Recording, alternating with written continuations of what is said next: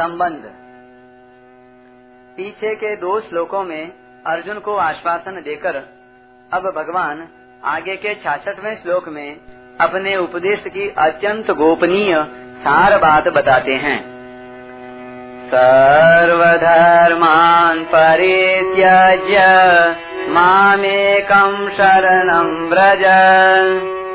अहं त्वा सर्वपापेभ्यो मोक्षयिष्यामि मा संपूर्ण धर्मों का आश्रय छोड़कर तू केवल मेरी शरण में आ जा। मैं तुझे संपूर्ण पापों से मुक्त कर दूँगा। चिंता मत कर। व्याख्या। सर्वधर्मान परित्यज्य मामेकम शरणम व्रज। भगवान कहते हैं कि संपूर्ण धर्मों का आश्रय धर्म के निर्णय का विचार छोड़कर अर्थात क्या करना है और क्या नहीं करना है, इसको छोड़कर केवल एक मेरी ही शरण में आ जा। स्वयं भगवान के शरणागत हो जाना यह संपूर्ण साधनों का सार है। इसमें शरणागत भक्त को अपने लिए कुछ भी करना शेष नहीं रहता। जैसे पतिव्रता का अपना कोई काम नहीं रहता, वह अपने शरीर के सार संभाल भी पति के नाते पति के लिए ही करती है। वह घर, कुटुंब, वस्तु, पुत्र, पुत्री और अपने कहलाने वाले शरीर को भी अपना नहीं मानती। प्रत्युत पति देव का ही मानती है। तात्पर्य यह हुआ कि जिस प्रकार पतिव्रता पति के परायण होकर पति के गोत्र में ही अपना गोत्र मिला देती है और पति के ही घर पर रहती है, उसी प्रकार शरणागत भक्त भी शरीर को लेकर माने जाने वाले गोत्र, जाति, नाम आदि को भगवान के चरणों में अर्पण करके निर्भय, निशोक, निश्चिंत और निशंक हो जाता है। गीता के अनुसार यहाँ धर्म शब्द कर्तव्य कर्म का वाचक है। कारण कि इसी अध्याय के इकतालीसवें से चौवालीसवें श्लोक तक स्वभावज कर्म शब्द आए हैं। फिर सैतालीसवें श्लोक के पूर्वार्ध में स्वधर्म शब्द आया है। उसके बाद सैतालीसवें श्लोक के ही उत्तरार्ध में तथा प्रकरण के अंत में अड़तालीसवें श्लोक में कर्म शब्द आया है। तात्पर्य यह हुआ कि आदि और अंत में कर्म शब्द आया है और बीच में स्वधर्म शब्द आया है। तो इससे स्वतः ही धर्म शब्द कर्तव्य कर्म का वाचक सिद्ध हो जाता है। अब यहाँ प्रश्न यह होता है कि सर्वधर्मान परित्यज्य पद से क्या धर्म अर्थात कर्तव्य कर्म का स्वरूप से त्याग माना जाए? इसका उत्तर यह है कि धर्म का स्वरूप से त्याग करना न तो गीता के अनुसार ठीक है और न यहाँ प्रसंग के अनुसार ही ठीक है। क्योंकि भगवान की यह बात सुनकर अर्जुन ने कर्तव्य कर्म का त्याग नहीं किया है। प्रत्युत करिष्ये वचनम तव कहकर भगवान की आज्ञा के अनुसार कर्तव्य कर्म का पालन करना स्वीकार किया है। केवल स्वीकार ही नहीं किया है, प्रत्युत अपने छात्र धर्म के अनुसार युद्ध भी किया है। अतः उपर्युक्त पद में धर्म अर्थात कर्तव्य का त्याग करने की बात नहीं है। भगवान भी कर्तव्य के त्याग की बात कैसे कह सकते हैं? भगवान ने इसी अध्याय के छठे श्लोक में कहा है कि यज्ञ, दान, तप और अपने अपने वर्ण आश्रमों के जो कर्तव्य हैं उनका कभी त्याग नहीं करना चाहिए। प्रत्युत उनको ज़रूर करना चाहिए। तीसरे अध्याय में तो भगवान ने कर्तव्य कर्म को न छोड़ने के लिए प्रकरण का प्रकरण ही कहा है। जैसे तीसरे अध्याय के चौथे श्लोक में कहा है, कर्मों का त्याग करने से न तो निष्कर्मता की प्राप्ति होती है और न सिद्धि ही होती है। पाँचवें श्लोक में कहा है कोई भी मनुष्य किसी भी अवस्था में क्षण मात्र भी कर्म किए बिना नहीं रह सकता। छठे श्लोक में कहा है कि जो बाहर से कर्मों का त्याग करके भीतर से विषयों का चिंतन करता है, वह मिथ्याचारी है। सातवें श्लोक में कहा है कि जो मन इंद्रियों को वश में करके कर्तव्य कर्म करता है, वही श्रेष्ठ है। आठवें श्लोक में कहा है कि कर्म किए बिना शरीर का निर्वाह भी नहीं होता। इसलिए कर्म करना चाहिए। नवे श्लोक में कहा है कि बंधन के भय से भी कर्मों का त्याग करना उचित नहीं है, क्योंकि केवल कर्तव्य पालन के लिए कर्म करना बंधन कारक नहीं है। प्रत्युत, कर्तव्य कर्म की परंपरा सुरक्षित रखने के सिवाय अपने लिए कुछ भी करना ही बंधन कारक है। दसवें श्लोक में कहा है कि ब्रह्मा जी ने कर्तव्य सहित प्रजा की रचना करके कहा कि इस कर्तव्य कर्म से ही तुम लोगों की वृद्धि होगी। और यही कर्तव्य कर्म तुम लोगों को कर्तव्य सामग्री देने वाला होगा। ग्यारहवें श्लोक में कहा है कि मनुष्य और देवता दोनों ही कर्तव्य का पालन करते हुए कल्याण को प्राप्त होंगे। बारहवें श्लोक में कहा है कि जो कर्तव्य का पालन किए बिना प्राप्त सामग्री का उपभोग करता है, वह चोर है।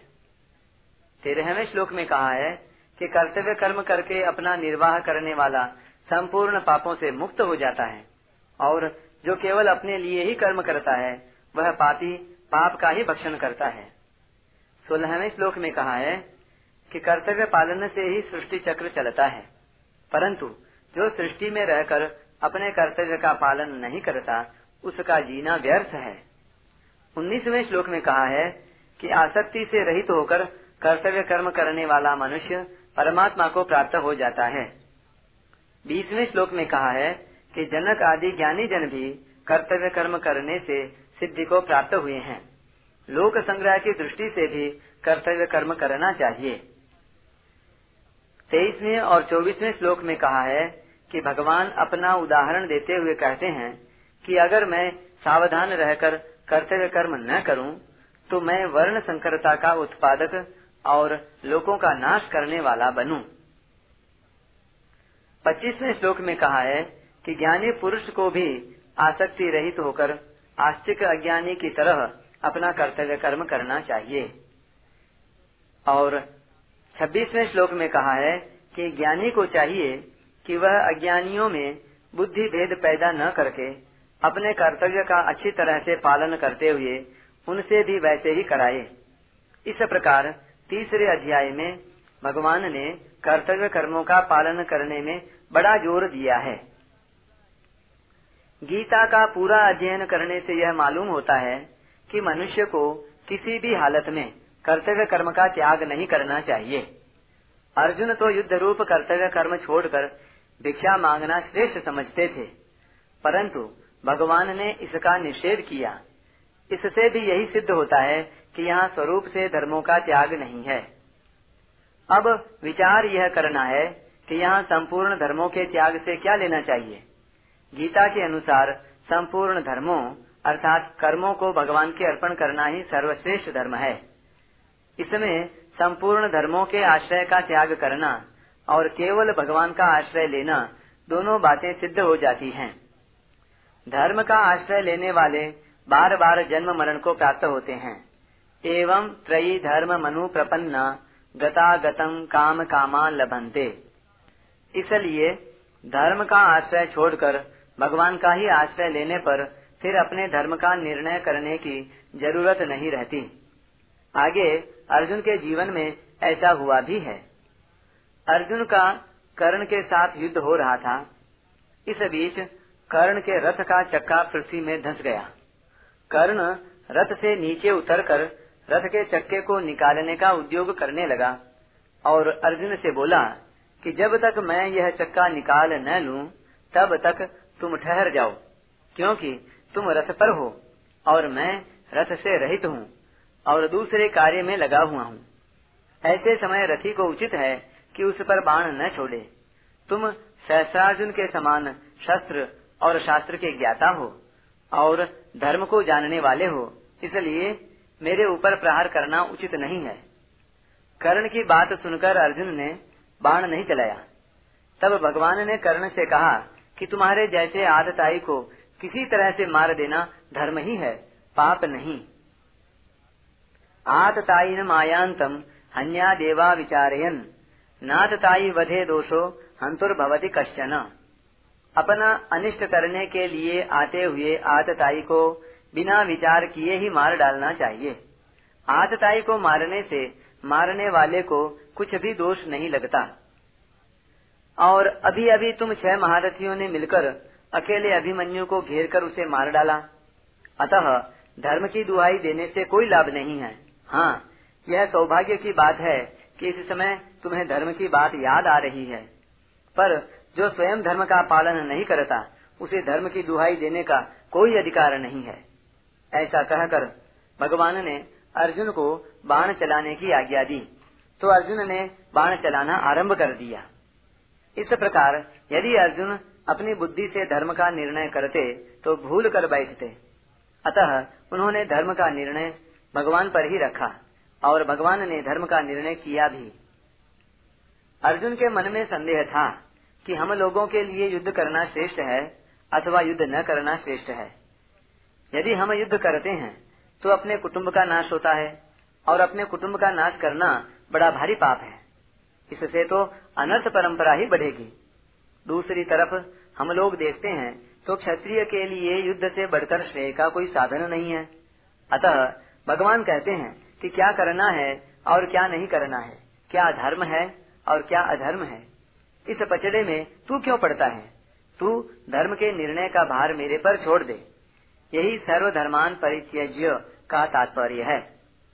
माम एकम शरणम व्रज। इन पदों में एकम पद माम का विशेषण नहीं हो सकता, क्योंकि माम यानी भगवान एक ही है, अनेक नहीं।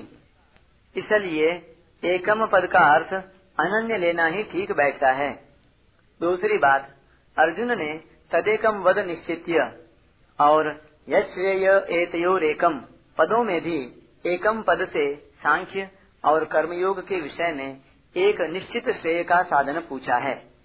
उसी एकम पद को लेकर भगवान यहाँ यह बताना चाहते हैं कि सांख्य योग कर्म योग आदि जितने भी भगवत प्राप्ति के साधन हैं, उन संपूर्ण साधनों में मुख्य साधन एक अनन्य शरणागति ही है। गीता में अर्जुन ने अपने कल्याण के साधन के विषय में कई तरह के प्रश्न किए और भगवान ने उनके उत्तर भी दिए। वे सब साधन होते हुए भी गीता के पूर्वापर को देखने से यह बात स्पष्ट दिखती है कि संपूर्ण साधनों का सार और शिरोमणि साधन भगवान के अनन्य शरण होना ही है। भगवान ने गीता में जगह जगह अनन्य भक्ति की बहुत महिमा गाई है। जैसे सातवें अध्याय के चौदहवें श्लोक में कहा है कि दुस्तर माया को सुगमता से तरने का उपाय अनन्य शरणागति ही है। इस श्लोक में एव पद अनन्यता का ही वाचक है। आठवें अध्याय के चौदहवें श्लोक में कहा है कि अनन्य चेता के लिए मैं सुलभ हूँ। इस श्लोक में अनन्य चेता पद अनन्य आश्रय का वाचक है। आठवें अध्याय के बाईसवें श्लोक में कहा है कि परम पुरुष की प्राप्ति अनन्य भक्ति से ही होती है। नवे अध्याय के बाईसवें श्लोक में कहा है कि अनन्य भक्तों का योगक्षेम मैं वहन करता हूँ। ग्यारहवें अध्याय के चौवनवे श्लोक में कहा है कि अनन्य भक्ति से ही भगवान को जाना, देखा तथा प्राप्त किया जा सकता है। बारहवें अध्याय के छठे व सातवें श्लोक में कहा है कि अनन्य भक्तों का मैं बहुत जल्दी उद्धार करता हूँ। और चौदहवें अध्याय के छब्बीसवें श्लोक में कहा है कि गुणातीत होने का उपाय अनन्य भक्ति ही है। इस प्रकार अनन्य भक्ति की महिमा गाकर भगवान यहाँ पूरी गीता का सार बताते हैं, माम एकम शरणम व्रज। तात्पर्य है कि उपाय और उपेय, साधन और साध्य मैं ही हूँ। माम एकम शरणम व्रज का तात्पर्य मन बुद्धि के द्वारा शरणागति को स्वीकार करना नहीं है। प्रत्युत स्वयं को भगवान की शरण में जाना है। कारण कि, स्वयं के शरण होने पर मन बुद्धि इंद्रियाँ, शरीर आदि भी उसी में आ जाते हैं अलग नहीं रहते। अहंत्वा सर्व पापेभ्यो मोक्षयिष्यामी माँ शुच। यहाँ कोई ऐसा मान सकता है कि पहले अध्याय में अर्जुन ने जो युद्ध से पाप होने की बातें कही थीं, उन पापों से छुटकारा दिलाने का प्रलोभन भगवान ने दिया है। परंतु यह मान्यता युक्ति संगत नहीं है क्योंकि जब अर्जुन सर्वथा भगवान के शरण हो गए हैं, तब उनके पाप कैसे रह सकते हैं? सन्मुख हो ये जीव मोहि जब ही जन्म कोटि अघ नाथ ही तब ही और उनके लिए प्रलोभन कैसे दिया जा सकता है? अर्थात, उनके लिए प्रलोभन देना बनता ही नहीं। हाँ पापों से मुक्त करने का प्रलोभन देना हो तो वह शरणागत होने के पहले ही दिया जा सकता है। शरणागत होने के बाद नहीं। मैं तुझे संपूर्ण पापों से मुक्त कर दूँगा। इसका भाव यह है कि जब तू संपूर्ण धर्मों का आश्रय छोड़कर मेरी शरण में आ गया और शरण होने के बाद भी तुम्हारे भावों, वृत्तियों, आचरणों आदि में फ़र्क नहीं पड़ा, अर्थात उनमें सुधार नहीं हुआ। भगवत प्रेम, भगवत दर्शन आदि नहीं हुए और अपने में अयोग्यता, अनधिकारिता, निर्बलता आदि मालूम होती है तो भी उनको लेकर तुम चिंता या भय मत करो। कारण कि, जब तुम मेरी अनन्य शरण हो गए तो वह कमी तुम्हारी कमी कैसे रही? उसका सुधार करना तुम्हारा काम कैसे रहा? वह कमी मेरी कमी है। अब उस कमी को दूर करना, उसका सुधार करना मेरा काम रहा। तुम्हारा तो बस एक ही काम है। वह काम है निर्भय, निशोक, निश्चिंत और निशंक होकर मेरे चरणों में पड़े रहना। काहू के बल भजन को, काहू के आचार, व्यास भरोसे कुमरी के, सोवत पाम पसार। परंतु अगर तेरे में भय, चिंता, वहम आदि दोष आ जाएँगे तो वे शरणागति में बाधक हो जाएँगे और सब भार तेरे पर आ जाएगा।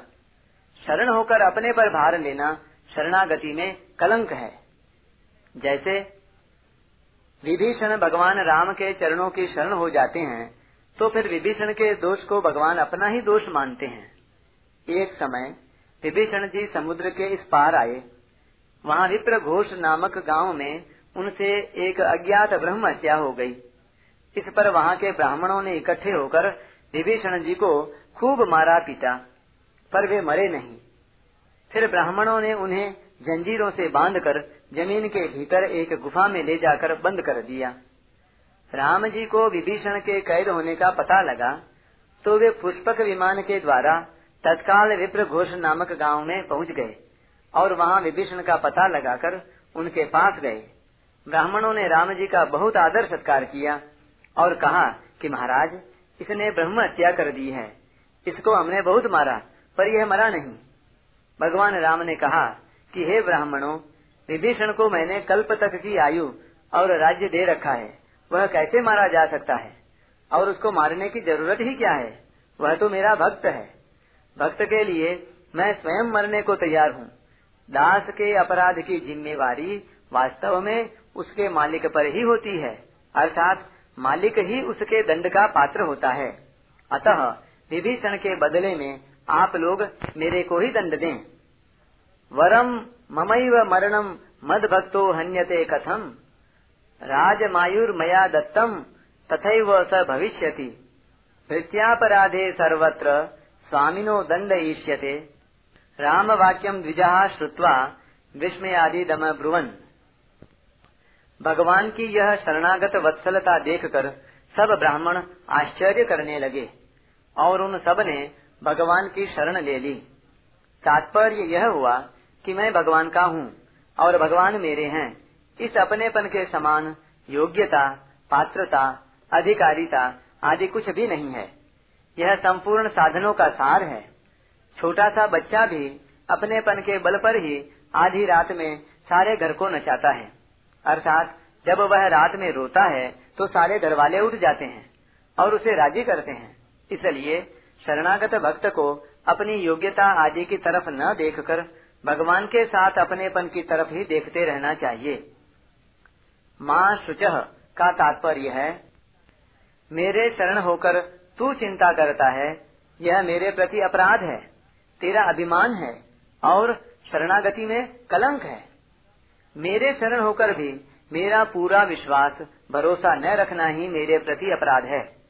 अपने दोषों को लेकर चिंता करना वास्तव में अपने बल का अभिमान है। क्योंकि दोषों को मिटाने में अपनी सामर्थ्य मालूम देने से ही उनको मिटाने की चिंता होती है। हाँ अगर दोषों को मिटाने में चिंता न होकर दुख होता है तो दुख होना इतना दोषी नहीं है। जैसे छोटे बालक के पास कुत्ता आता है तो वह कुत्ते को देखकर रोता है, चिंता नहीं करता। ऐसे ही दोषों का न सुहाना दोष नहीं है, प्रत्युत चिंता करना दोष है। चिंता करने का अर्थ यही होता है कि भीतर में अपने छिपे हुए बल का आशय है। और यही तेरा अभिमान है। कौरवों की सभा में द्रौपदी का चीर खींचा गया तो द्रौपदी अपनी साड़ी को हाथों से दांतों से पकड़ती है और भगवान को पुकारती है। अपने बल का आश्रय रखते हुए भगवान को पुकारने से भगवान के आने में देरी लगती है।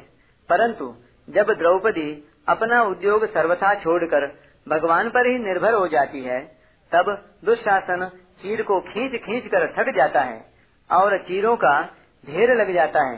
पर द्रौपदी का कोई भी अंग उगड़ता नहीं। मेरा भक्त होकर भी तू चिंता करता है तो तेरी चिंता दूर कहाँ होगी? लोग भी देखेंगे तो यही कहेंगे कि यह भगवान का भक्त है और चिंता करता है। भगवान इसकी चिंता नहीं मिटाते। तू मेरा विश्वास न करके चिंता करता है तो विश्वास की कमी तो है तेरी और कलंक आता है मेरे पर, मेरी शरणागति पर। इसको तू छोड़ दे। तेरे भाव, वृत्तियाँ, आचरण शुद्ध नहीं हुए हैं तो भी तू इनकी चिंता मत कर। इनकी चिंता मैं करूँगा। दूसरे अध्याय के सातवें श्लोक में अर्जुन भगवान के शरण हो जाते हैं और फिर आठवें श्लोक में कहते हैं कि इस भूमंडल का धन धान्य से संपन्न, निष्कंटक राज्य मिलने पर अथवा देवताओं का आधिपत्य मिलने पर भी इंद्रियों को सुखाने वाला मेरा शोक दूर नहीं हो सकता। भगवान मानो कह रहे हैं कि तेरा कहना ठीक ही है, क्योंकि भौतिक नाशवान पदार्थों के संबंध से किसी का शोक कभी दूर हुआ नहीं, हो सकता नहीं, और होने की संभावना भी नहीं। परंतु मेरे शरण होकर जो तू शोक करता है, यह तेरी बड़ी भारी गलती है। तू मेरे शरण होकर भी भार अपने सिर पर ले रहा है। शरणागत होने के बाद भक्त को लोक परलोक सदगति, दुर्गति आदि किसी भी बात की चिंता नहीं करनी चाहिए। इस विषय में किसी भक्त ने कहा है, दिवि वा भुवि वा ममास्तु वासो, नरके वा नरकांतक प्रकामम। अवधि शारदार विंदौ चरणौ, ते मरणे भी चिंतयामी हे नरकासुर का अंत करने वाले प्रभु, आप मेरे को चाहे स्वर्ग में रखें, चाहे भूमंडल पर रखें, और चाहे यथेच नरक में रखें। अर्थात आप जहाँ रखना चाहें, वहाँ रखें। जो कुछ करना चाहें, वह करें। इस विषय में मेरा कुछ भी कहना नहीं है। मेरी तो एक यही मांग है कि शरद ऋतु के कमल की शोभा को तिरस्कृत करने वाले, आपके अति सुंदर चरणों का, मृत्यु जैसी भयंकर अवस्था में भी चिंतन करता रहूँ। आपके चरणों को भूलू नहीं। शरणागति संबंधी विशेष बात। शरणागत भक्त मैं भगवान का हूँ और भगवान मेरे हैं। इस भाव को दृढ़ता से पकड़ लेता है, स्वीकार कर लेता है। तो उसके भय, शोक, चिंता, शंका आदि दोषों की जड़ कट जाती है। अर्थात दोषों का आधार मिट जाता है। कारण कि भक्ति की दृष्टि से सभी दोष भगवान की विमुखता पर ही टिके रहते हैं। भगवान के सम्मुख होने पर भी संसार और शरीर के आश्रय के संस्कार रहते हैं, जो भगवान के संबंध की दृढ़ता होने पर मिट जाते हैं। उनके मिटने पर सब दोष भी मिट जाते हैं। भगवान के संबंध की दृढ़ता होने पर जब संसार शरीर का आश्रय सर्वथा नहीं रहता, तब जीने की आशा, मरने का भय, करने का राग और पाने का लालच, ये चारों ही नहीं रहते। संबंध का दृढ़ होना क्या है? भय, शोक, चिंता, शंका, परीक्षा और विपरीत भावना का न होना ही संबंध का दृढ़ होना है। अब इन पर विचार करें। निर्भय होना। आचरणों की कमी होने से भीतर से भय पैदा होता है और सांप, बिच्छू, बाघ आदि से बाहर से भय पैदा होता है। शरणागत भक्त के ये दोनों ही प्रकार के भय मिट जाते हैं। इतना ही नहीं, पतंजलि महाराज ने जिस मृत्यु के भय को पांचवा क्लेश माना है, अविद्या, अस्मिता, राग, द्वेष, अभिनिवेश, क्लेशा। और जो बड़े बड़े विद्वानों को भी होता है, स्वरसवाही, विदुषोपी तथा रूढ़ो अभिनिवेश। पतंजलि महाराज ने जिस मृत्यु के भय को पांचवा क्लेश माना है और जो बड़े बड़े विद्वानों को भी होता है, वह भय भी सर्वथा मिट जाता है। तथा न ते माधव ताब कहा क्वचित भ्रश्यंति मार्गा त्वयबद्ध सौहृदा, त्वयाभिगुप्ता विचरन्ति निर्भया, विनायका नीकप मूर्धसु प्रभु। भगवान, जो आपके भक्त हैं, जिन्होंने आपके चरणों में अपनी सच्ची प्रीति जोड़ रखी है, वे कभी ज्ञानाभिमानियों की तरह अपने साधन से गिरते नहीं। प्रभो हे बड़े बड़े विघ्न डालने वाली सेना के सरदारों के सिर पर पैर रखकर निर्भय होकर विचरते हैं। कोई भी विघ्न उनके मार्ग में रुकावट नहीं डाल सकते। अब मेरी वृत्तियाँ खराब हो जाएँगी। ऐसा भय का भाव भी साधक को भीतर से ही निकाल देना चाहिए, क्योंकि मैं भगवान की कृपा में तरांतर हो गया हूँ। अब मेरे को किसी बात का भय नहीं है। इन वृत्तियों को मेरी मानने से ही मैं इनको शुद्ध नहीं कर सका, क्योंकि इनको मेरी मानना ही मलिनता है। ममता मल जरी जाई। अतः अब मैं कभी भी इनको मेरी नहीं मानूँगा। जब वृत्तियाँ मेरी हैं ही नहीं तो मेरे को भय किस बात का? अब तो केवल भगवान की कृपा ही कृपा है।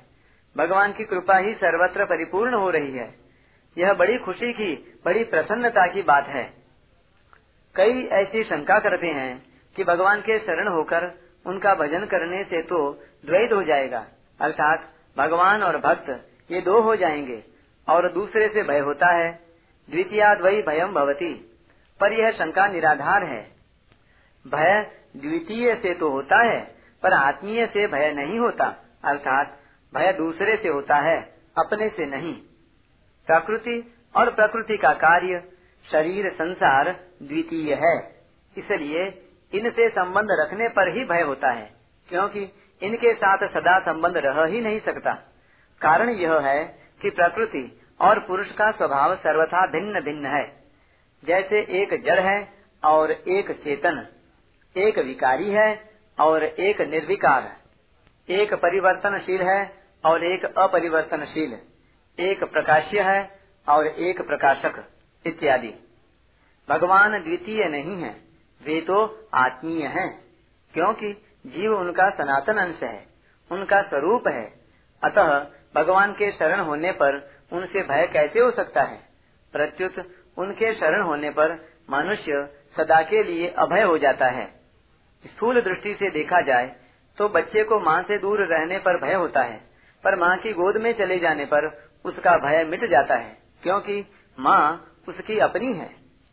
भगवान का भक्त इससे विलक्षण होता है, कारण कि बच्चे और माँ में तो भेदभाव दिखता है, पर भक्त और भगवान में भेदभाव संभव ही नहीं है। निशंक होना जो बात बीत चुकी है, उसको लेकर शोक होता है। बीती हुई बात को लेकर शोक करना बड़ी भारी भूल है, क्योंकि जो हुआ है, वह अवश्यम भावी था, और जो नहीं होने वाला है, वह कभी हो ही नहीं सकता, तथा अभी जो हो रहा है वह ठीक ठीक वास्तविक होने वाला ही हो रहा है। फिर उसमें शोक करने की कोई बात ही नहीं है।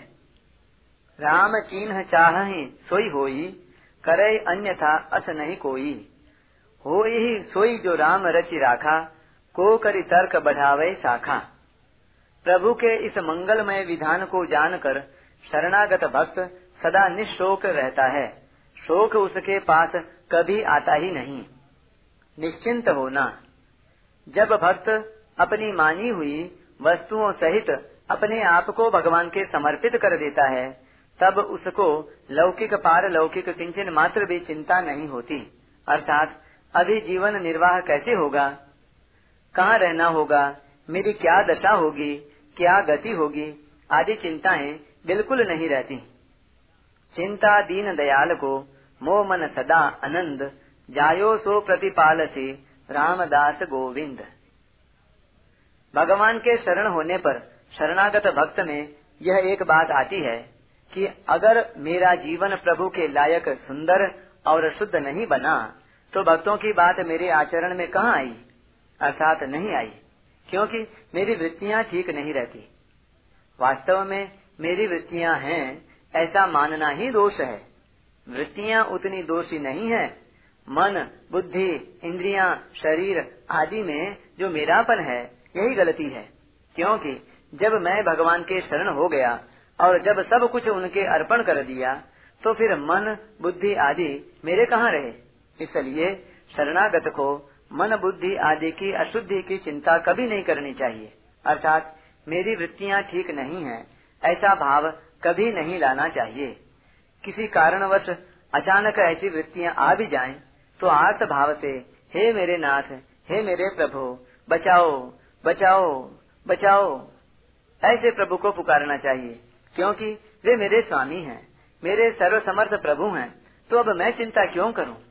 और भगवान ने भी कह दिया है कि तू चिंता मत कर, माँ शुच। अतः निश्चिंत होकर मन से भगवान के चरणों में गिर जाए। और भगवान से कह दे, हे नाथ, यह सब आपके हाथ की बात है, आप जाने।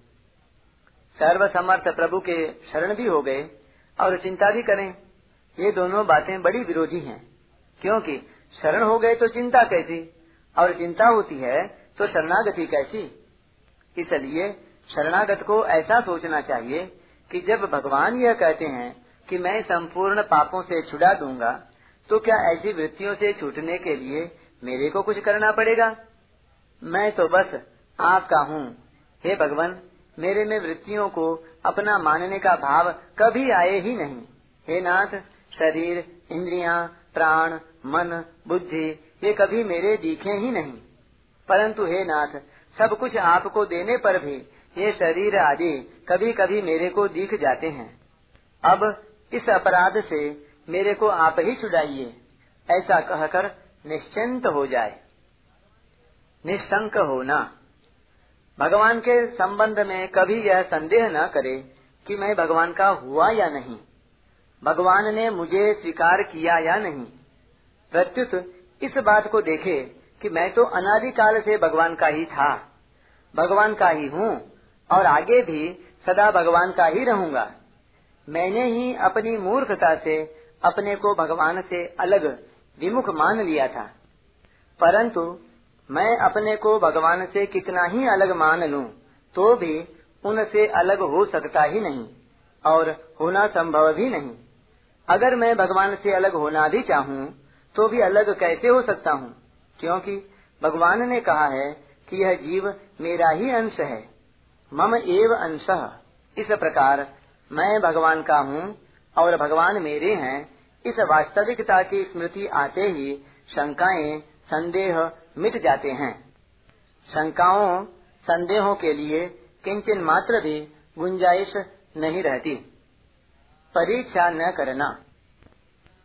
भगवान के शरण होकर ऐसी परीक्षा न करे कि जब मैं भगवान के शरण हो गया हूँ तो मेरे में ऐसे ऐसे लक्षण घटने चाहिए। यदि ऐसे ऐसे लक्षण मेरे में नहीं है तो मैं भगवान के शरण कहाँ हुआ? प्रत्युत, अद्वेष्टा आदि गुणों की अपने में कमी दिखे तो आश्चर्य करे कि मेरे में यह कमी कैसे रह गई। ऐसा भाव आते ही यह कमी नहीं रहेगी, मिट जाएगी। कारण कि यह उसका प्रत्यक्ष अनुभव है कि पहले अद्वेष्टा आदि गुण जितने कम थे, उतने कम अब नहीं है। शरणागत होने पर भक्तों के जितने भी लक्षण हैं, वे सब बिना प्रयत्न किए आते हैं। इसे समझने के लिए एक ग्रामीण कहानी है। एक माँ के तीन लड़के थे। दो लड़के बड़े थे और काम धंधा करते थे।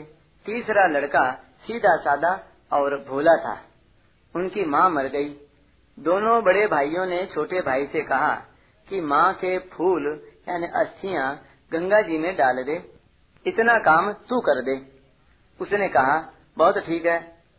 वह माँ के फूल लेकर अपने घर से चला। घर से गंगा जी तीन सौ कोस दूर थीं। पैदल रास्ता चलते चलते वह थक गया तो किसी से पूछा, भैया, गंगा जी कितनी दूर हैं? वह बोला, तुम तो डेढ़ सौ कोस आए हो अभी डेढ़ सौ कोस गंगा जी और आगे हैं उसने सोचा कि गंगा जी कब पहुंचूँगा और फिर लौट कर कब आऊँगा ऐसे दुखी होकर उसने वे हड्डियाँ जंगल में ही फेंक दी और गाँव के पास से वर्षा का मीठा जल बर्तन में भर लिया क्योंकि गंगा जी जाते हैं तो लौटते समय गंगा जल लाते हैं। फिर वह वहाँ से पीछे चला आया और अपने गाँव पहुँच गया। बड़े भाई सोचने लगे कि अगर यह गंगा जी जाकर आता तो इतने दिनों में नहीं आ सकता था। यह गंगा जी गया ही नहीं। बड़े भाइयों ने उससे पूछा, तू गंगा जी जाकर आया है क्या? उसने कहा हाँ गंगा जी जाकर आया हूँ। ठीक गंगा जी के ब्रह्म कुंड में फूल डालकर वहाँ से गंगा जी का यह जल लाया हूँ। ऐसे वह झूठ बोल गया। भाइयों ने समझ लिया कि यह ठीक नहीं बोल रहा है, इसलिए वे चुप हो गए। दूसरे दिन नींद से उठकर एक भाई छोटे भाई से बोला, अरे भाई, तू सच्ची बात बता दे, क्या तू गंगा जी हो आया और फूल ठीक गंगा जी में डाल दिए? उसने कहा हाँ बिल्कुल गंगा जी जाकर आया हूँ। बड़े भाई ने कहा, देख रात को स्वप्न में मेरे को माँ मिली थी और माँ ने मेरे से कहा कि इसने तो मेरे को गंगा जी पहुँचाया ही नहीं, बीच में ही डाल कर आ गया। अब तू ही बता कि माँ की बात सच्ची या तेरी बात सच्ची? छोटा भाई बोला, माँ इधर ही क्यों आई? उधर क्यों नहीं गई? अर्थात डेढ़ सौ कोस तो मैंने पहुँचा ही दिया था। यहाँ ने आकर उधर ही चली जाती तो ठीक गंगा जी पहुँच जाती। तो इस कहानी का तात्पर्य यह हुआ कि भगवान के शरण होने के बाद यह कसौटी कसते हैं, परीक्षा करते हैं कि भक्तों के, संतों के लक्षण मेरे में नहीं आए तो मैं भगवान के शरण नहीं हुआ। यह माँ उल्टी क्यों आई? सुलटी ही क्यों नहीं गई कि जब मैं भगवान के शरण हो गया तो अब इन लक्षणों की कमी क्यों रह गई? मेरे में ये लक्षण क्यों नहीं आए? ऐसी मान्यता से तो साधक शरणागत हो जाएगा और पूर्णता भी हो जाएगी। परंतु यह मान्यता करेगा कि मेरे में ऐसे लक्षण नहीं आए तो मैं शरण नहीं हुआ तो धोखा हो जाएगा। विपरीत धारणा न करना। भगवान के शरणागत भक्त में यह विपरीत धारणा भी कैसे हो सकती है कि मैं भगवान का नहीं हूँ? क्योंकि यह मेरे मानने अथवा न मानने पर निर्भर नहीं है। भगवान का और मेरा परस्पर जो संबंध है, वह अटूट है। अखंड है, नित्य है। मैंने इस संबंध की तरफ़ ख्याल नहीं किया। यह मेरी गलती थी। अब वह गलती मिट गई। तो फिर विपरीत धारणा हो ही कैसे सकती है? जो मनुष्य सच्चे हृदय से प्रभु की शरणागति को स्वीकार कर लेता है, उसमें भय, शोक, चिंता आदि दोष नहीं रहते। उसका शरण भाव स्वतः ही दृढ़ होता चला जाता है। जैसे विवाह होने के बाद कन्या का अपने पिता के घर से संबंध विच्छेद और पति के घर से संबंध स्वतः ही दृढ़ होता चला जाता है वह संबंध यहाँ तक दृढ़ हो जाता है कि जब वह कन्या दादी पर दादी बन जाती है, तब उसको स्वप्न में भी यह भाव नहीं आता कि मैं यहाँ की नहीं हूँ उसके मन में यह भाव दृढ़ हो जाता है कि मैं तो यहाँ की ही हूँ और ये सब मेरे ही हैं। जब उसके पौत्र की स्त्री आती है और घर में उदंडता करती है, खटपट मचाती है तो वह दादी कहती है कि इस पराई जाई छोकरी ने मेरा घर बिगाड़ दिया। पर उस बूढ़ी दादी को यह बात याद ही नहीं आती कि मैं भी तो पराई जाई पराये घर में जन्मी हूँ। तात्पर्य यह हुआ कि जब बनावटी संबंध में भी इतनी दृढ़ता हो सकती है, तब भगवान के ही अंश, इस प्राणी का भगवान के साथ जो नित्य संबंध है, वह दृढ़ हो जाए, इसमें आश्चर्य ही क्या है? वास्तव में भगवान के संबंध की दृढ़ता के लिए केवल संसार के माने हुए संबंधों का त्याग करने की ही आवश्यकता है। सच्चे हृदय से प्रभु के चरणों की शरण होने पर उस शरणागत भक्त में यदि किसी भाव, आचरण आदि की किंचित कमी रह जाए, कभी विपरीत वृत्ति पैदा हो जाए अथवा किसी परिस्थिति में पड़कर परवशता से कभी किंचित कोई दुष्कर्म हो जाए तो उसके हृदय में जलन पैदा हो जाएगी। इसलिए उसके लिए अन्य कोई प्रायश्चित करने की आवश्यकता नहीं है। भगवान कृपा करके उसके उस पाप को सर्वथा नष्ट कर देते हैं। सच्चे हृदय से प्रभु के चरणों की शरण होने पर उस शरणागत भक्त में यदि किसी भाव, आचरण आदि की किंचित कमी रह जाए, कभी विपरीत वृत्ति पैदा हो जाए, अथवा किसी परिस्थिति में पड़कर परवशता से कभी किंचित कोई दुष्कर्म हो जाए तो उसके हृदय में जलन पैदा हो जाएगी। इसलिए उसके लिए अन्य कोई प्रायश्चित करने की आवश्यकता नहीं है। भगवान कृपा करके उसके उस पाप को सर्वथा नष्ट कर देते हैं। स्वपाद मूलम भजत प्रियस्य, त्यक्तान्य भाव से हरि परेश। विकर्म यच्चोत्पतितम कथंचित धुनोति सर्वम हृदय सन्निविष्ट। जो प्रेमी भक्त भगवान के चरणों का अनन्य भाव से भजन करता है, उसके द्वारा यदि अकस्मात कोई पाप कर्म बन भी जाए तो उसके हृदय में विराजमान परम पुरुष भगवान श्री हरि उसे सर्वथा नष्ट कर देते हैं। भगवान भक्त के अपनेपन को ही देखते हैं। गुणों और अवगुणों को नहीं। रहती न प्रभुचित चूक किए की, करत सुरति सय बार ही की। अर्थात, भगवान को भक्त के दोष दिखते ही नहीं। उनको तो केवल भक्त के साथ जो अपनापन है, वही दिखता है। कारण कि, स्वरूप से भक्त सदा से ही भगवान का है। दोष आगंतुक होने से आते जाते रहते हैं। और वह नित्य निरंतर ज्यो का त्यों ही रहता है। इसलिए भगवान की दृष्टि सदा इस वास्तविकता पर ही जमी रहती है। जैसे कीचड़ आदि से सना हुआ बच्चा जब माँ के सामने आता है, तब माँ की दृष्टि केवल अपने बच्चे की तरफ़ ही जाती है। बच्चे के मेले की तरफ़ नहीं जाती। बच्चे की दृष्टि भी मेले की तरफ़ नहीं जाती। माँ साफ़ करे या न करे, पर बच्चे की दृष्टि में तो मेला है ही नहीं। उसकी दृष्टि में तो केवल माँ ही है। द्रौपदी के मन में कितना द्वेष और क्रोध भरा हुआ था कि जब दुशासन के खून से अपने केश धोऊँगी, तभी केशों को बांधूँगी। परंतु द्रौपदी जब भी भगवान को पुकारती है, भगवान चट आ जाते हैं, क्योंकि भगवान के साथ द्रौपदी का गाढ़ अपनापन था। भगवान के साथ अपनापन होने में दो भाव रहते हैं। भगवान मेरे हैं और मैं भगवान का हूँ। इन दोनों में भगवान का संबंध समान रीति से रहते हुए भी भगवान मेरे हैं। इस भाव में भगवान से अपनी अनुकूलता की इच्छा हो सकती है कि भगवान मेरे हैं तो मेरी इच्छा की पूर्ति क्यों नहीं करते?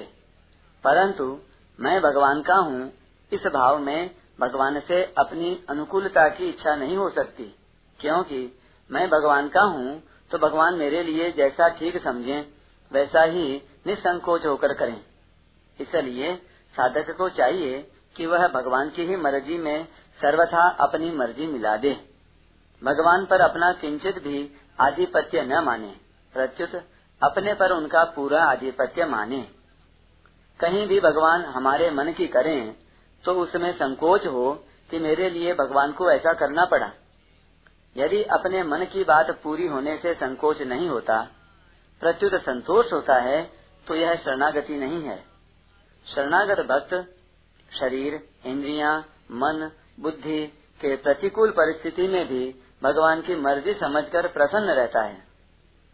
शरणागत भक्त को अपने लिए कभी किंचन मात्र भी कुछ करना शेष नहीं रहता, क्योंकि उसने संपूर्ण ममता वाली वस्तुओं सहित अपने आप को भगवान के समर्पित कर दिया, जो वास्तव में प्रभु का ही था।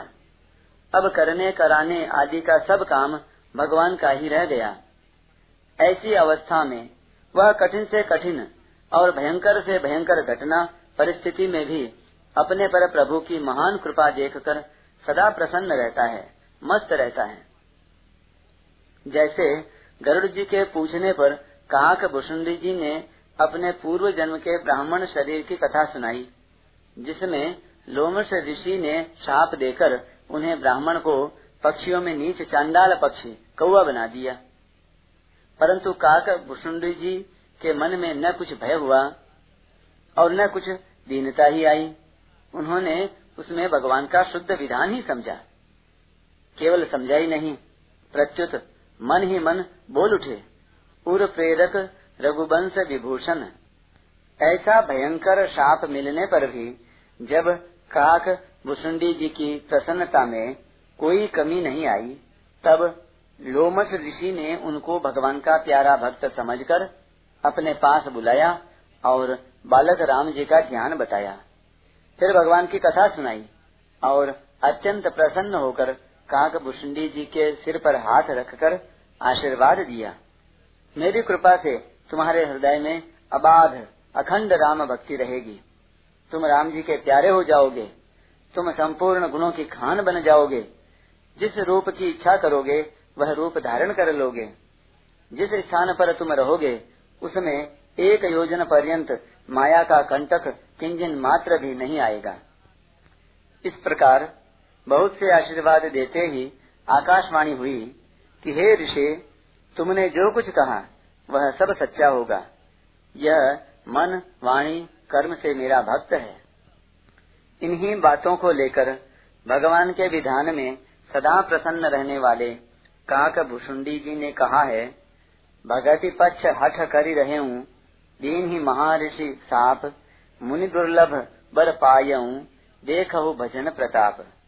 यहाँ भजन प्रताप शब्दों का अर्थ है, भगवान के विधान में हर समय प्रसन्न रहना। विपरीत से विपरीत अवस्था में भी प्रेमी भक्त की प्रसन्नता अधिक से अधिक बढ़ती रहती है, क्योंकि प्रेम का स्वरूप ही प्रतिक्षण वर्धमान है। यह नियम है कि जो चीज़ अपनी होती है, वह सदा ही अपने को प्यारी लगती है। भगवान संपूर्ण जीवों को अपना प्रिय मानते हैं। सब मम प्रिय, सब मम उपजाए। और इस जीव को भी प्रभु स्वतः ही प्रिय लगते हैं। हाँ यह बात दूसरी है कि यह जीव परिवर्तनशील संसार और शरीर को भूल से अपना मानकर अपने प्यारे प्रभु से विमुख हो जाता है। इसके विमुख होने पर भी भगवान ने अपनी तरफ़ से किसी भी जीव का त्याग नहीं किया है और न कभी त्याग कर ही सकते हैं। कारण कि जीव सदा से साक्षात भगवान का ही अंश है। इसलिए संपूर्ण जीवों के साथ भगवान की आत्मीयता अक्षुण्ण, अखंडित रूप से स्वाभाविक ही बनी हुई है। इसी से वे मात्र जीवों पर कृपा करने के लिए, अर्थात भक्तों की रक्षा, दुष्टों का विनाश और धर्म की स्थापना, इन तीन बातों के लिए समय समय पर अवतार लेते हैं। इन तीनों बातों में केवल भगवान की आत्मीयता ही टपक रही है। नहीं तो भक्तों की रक्षा, दुष्टों का विनाश और धर्म की स्थापना से भगवान का क्या प्रयोजन सिद्ध होता है? अर्थात कुछ भी प्रयोजन सिद्ध नहीं होता। भगवान तो ये तीनों ही काम केवल प्राणी मात्र के कल्याण के लिए ही करते हैं। इससे भी प्राणी मात्र के साथ भगवान की स्वाभाविक आत्मीयता, कृपालुता, प्रियता, हितैषिता, सुहृदता और निरपेक्ष उदारता ही सिद्ध होती है। और यहाँ भी इसी दृष्टि से अर्जुन से कहते हैं, मद भक्तो भव, मन मना भव, मद याजी भव, माम नमस्कुरु। इन चारों बातों में भगवान का तात्पर्य केवल जीव को अपने सम्मुख कराने में ही है जिससे संपूर्ण जीव असत पदार्थों से विमुख हो जाएँ, क्योंकि दुख संताप बार बार जन्मना मरना मात्र विपत्ति आदि में मुख्य हेतु भगवान से विमुख होना ही है। भगवान जो कुछ भी विधान करते हैं वह संसार मात्र के संपूर्ण जीवों के कल्याण के लिए ही करते हैं।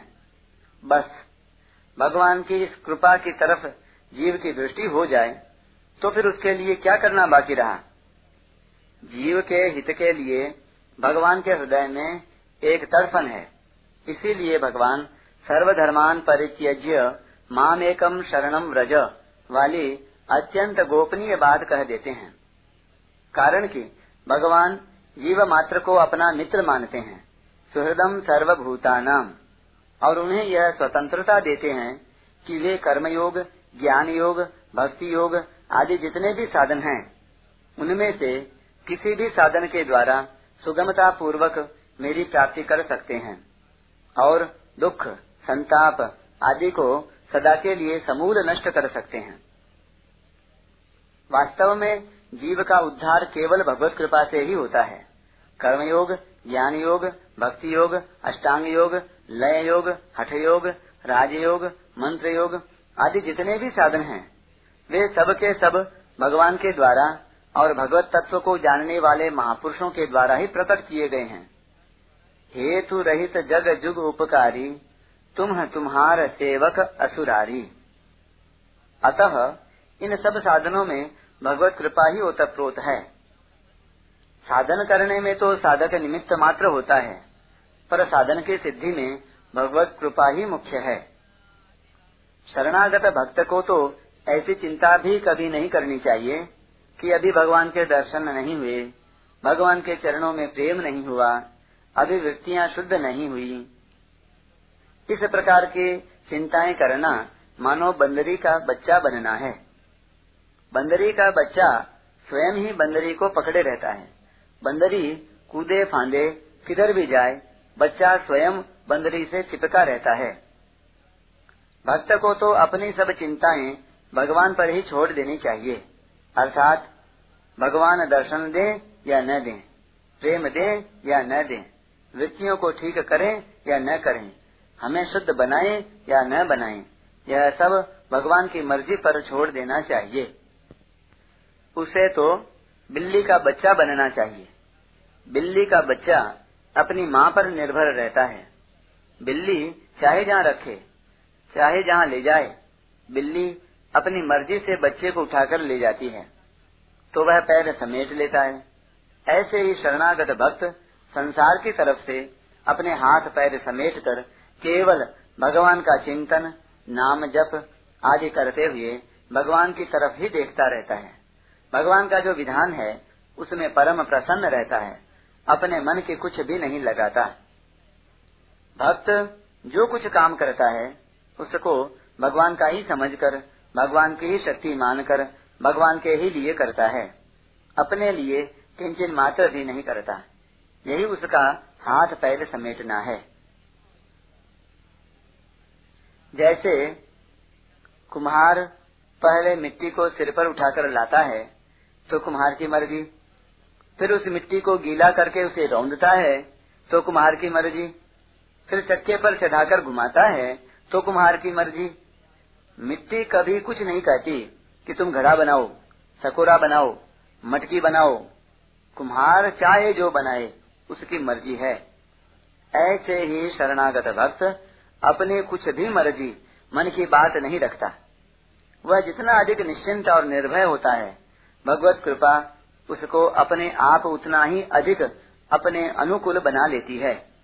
और जितनी वह चिंता करता है अपना बल मानता है, उतना ही वह आती हुई भगवत कृपा में बाधा लगाता है। अर्थात, शरणागत होने पर भगवान की ओर से जो विलक्षण, विचित्र, अखंड, अटूट कृपा आती है, अपने चिंता करने से उस कृपा में बाधा लग जाती है। जैसे धीवर, यानी मछुआ, मछलियों को पकड़ने के लिए नदी में जाल डालता है। तो जाल के भीतर आने वाली सब मछलियाँ पकड़ी जाती हैं। परंतु जो मछली जाल डालने वाले मछुए के चरणों के पास आ जाती है, वह नहीं पकड़ी जाती। ऐसे ही भगवान की माया में, यानी संसार में ममता करके जीव फंस जाते हैं और जन्मते मरते रहते हैं। परंतु जो जीव मायापति भगवान के चरणों की शरण हो जाते हैं, वे माया को तर जाते हैं। मामेव ये प्रपद्यन्ते, माया मेताम तरंती ते। इस दृष्टांत का एक ही अंश ग्रहण करना चाहिए, क्योंकि धीवर का तो मछलियों को जाल में फंसाने का भाव होता है। परंतु भगवान का जीवों को माया में फंसाने का किंचन मात्र भी भाव नहीं होता। भगवान का भाव तो जीवों को माया जाल से मुक्त करके अपने शरण लेने का होता है। तभी तो वे कहते हैं माम एकम शरणम व्रज। जीव संयोग जन्य सुख की लोलुपता से खुद ही माया में फंस जाते हैं। जैसे चलती हुई चक्की के भीतर आने वाले सभी दाने पिस जाते हैं। चलती चक्की देख कर दिया कबीरा रोज दो पाटन में आय के साबुत बचा न कोई परंतु जिसके आधार पर चक्की चलती है उस कील के आसपास रहने वाले दाने ज्यो के त्यों साबुत रह जाते हैं। ऐसे ही जन्म मरण रूप संसार के चलती हुई चक्की में पड़े हुए सब के सब जीव पिस जाते हैं, अर्थात दुख पाते हैं। परंतु जिसके आधार पर संसार चक्र चलता है, उन भगवान के चरणों का सहारा लेने वाला जीव पिसने से बच जाता है। कोई हरिजन उबरे कील माकड़ी पास। परंतु यह दृष्टांत भी पूरा नहीं घटता, क्योंकि दाने तो स्वाभाविक ही कील के पास रह जाते हैं। वे बचने का कोई उपाय नहीं करते। परंतु भगवान के भक्त संसार से विमुख होकर प्रभु के चरणों का आश्रय लेते हैं। तात्पर्य यह है कि जो भगवान का अंश होकर भी संसार को अपना मानता है, अथवा संसार से कुछ चाहता है, वही जन्म मरण रूप चक्र में पड़कर दुख भोगता है। संसार और भगवान, इन दोनों का संबंध दो तरह का होता है। संसार का संबंध केवल माना हुआ है और भगवान का संबंध वास्तविक है। संसार का संबंध तो मनुष्य को पराधीन बनाता है, गुलाम बनाता है, पर भगवान का संबंध मनुष्य को स्वाधीन बनाता है, चिन्मय बनाता है और बनाता है भगवान का भी मालिक। किसी बात को लेकर अपने में कुछ भी विशेषता दिखती है, यही वास्तव में पराधीनता है। यदि मनुष्य विद्या, बुद्धि, धन संपत्ति, त्याग, वैराग्य आदि किसी बात को लेकर अपनी विशेषता मानता है तो यह उस विद्या आदि की पराधीनता दासता ही है। जैसे कोई धन को लेकर अपने में विशेषता मानता है तो यह विशेषता वास्तव में धन की ही हुई। खुद की नहीं। वह अपने को धन का मालिक मानता है, पर वास्तव में वह धन का गुलाम है। संसार का यह कायदा है कि सांसारिक पदार्थों को लेकर जो अपने में कुछ विशेषता मानता है, उसको ये सांसारिक पदार्थ तुच्छ बना देते हैं, पद दलित कर देते हैं। परंतु जो भगवान के आश्रित होकर सदा भगवान पर ही निर्भर रहता है, उसको अपनी कुछ विशेषता दिखती ही नहीं। प्रत्युत भगवान की ही अलौकिकता, विलक्षणता, विचित्रता देखती है। भगवान चाहे उसको अपना मुकुट मणि बना लें और चाहे अपना मालिक बना लें तो भी उसको अपने में कुछ भी विशेषता नहीं देखती। प्रभु का यह कायदा है कि जिस भक्त को अपने में कुछ भी विशेषता नहीं देखती, अपने में किसी बात का अभिमान नहीं होता, उस भक्त में भगवान की विलक्षणता उतर आती है। किसी किसी में यहाँ तक विलक्षणता उतर आती है कि उसके शरीर, इंद्रिया, मन, बुद्धि आदि प्राकृत पदार्थ भी चिन्मय बन जाते हैं। उनमें जड़ता का अत्यंत अभाव हो जाता है। ऐसे भगवान के कई प्रेमी भक्त भगवान में ही समा गए। अंत में उनके शरीर नहीं मिले। जैसे मीराबाई शरीर सहित भगवान के श्री विग्रह में लीन हो गई केवल पहचान के लिए उनकी साड़ी का छोटा सा छोर श्री विग्रह के मुख में रह गया और कुछ नहीं बचा। ऐसे ही संत श्री तुकाराम जी शरीर सहित वैकुंठ चले गए। ज्ञान मार्ग में शरीर चिन्मय नहीं होता क्योंकि ज्ञानी असत से संबंध विच्छेद करके असत से अलग होकर स्वयं चिन्मय तत्व में स्थित हो जाता है। परंतु जब भक्त भगवान के सम्मुख होता है तब उसके शरीर इंद्रियाँ, मन प्राण आदि सभी भगवान के सम्मुख हो जाते हैं। तात्पर्य यह हुआ कि जिनकी दृष्टि केवल चिन्मय तत्व पर ही है, अर्थात जिनकी दृष्टि में चिन्मय तत्व से भिन्न जड़ता की स्वतंत्र सत्ता ही नहीं होती तो वह चिन्मयता उनके शरीर आदि में भी उतर आती है और वे शरीर आदि चिन्मय हो जाते हैं। हाँ लोगों की दृष्टि में तो उनके शरीर में जड़ता दिखती है, पर वास्तव में उनके शरीर चिन्मय ही होते हैं। भगवान के सर्वथा शरण हो जाने पर शरणागत के लिए भगवान की कृपा तो विशेषता से प्रकट होती ही है। पर मात्र संसार का स्नेह पूर्वक पालन करने वाली और भगवान से अभिन्न रहने वाली वात्सल्यमयी माता लक्ष्मी का प्रभु शरणागत पर कितना अधिक स्नेह होता है, वे कितना अधिक प्यार करती हैं, इसका कोई भी वर्णन नहीं कर सकता। लौकिक व्यवहार में भी देखने में आता है कि पतिव्रता स्त्री को पितृभक्त पुत्र बहुत प्यारा लगता है। दूसरी बात, प्रेम भाव से परिपूरित प्रभु जब अपने भक्त को देखने के लिए गरुड़ पर बैठकर पधारते हैं, तब माता लक्ष्मी भी प्रभु के साथ गरुड़ पर बैठकर आती हैं।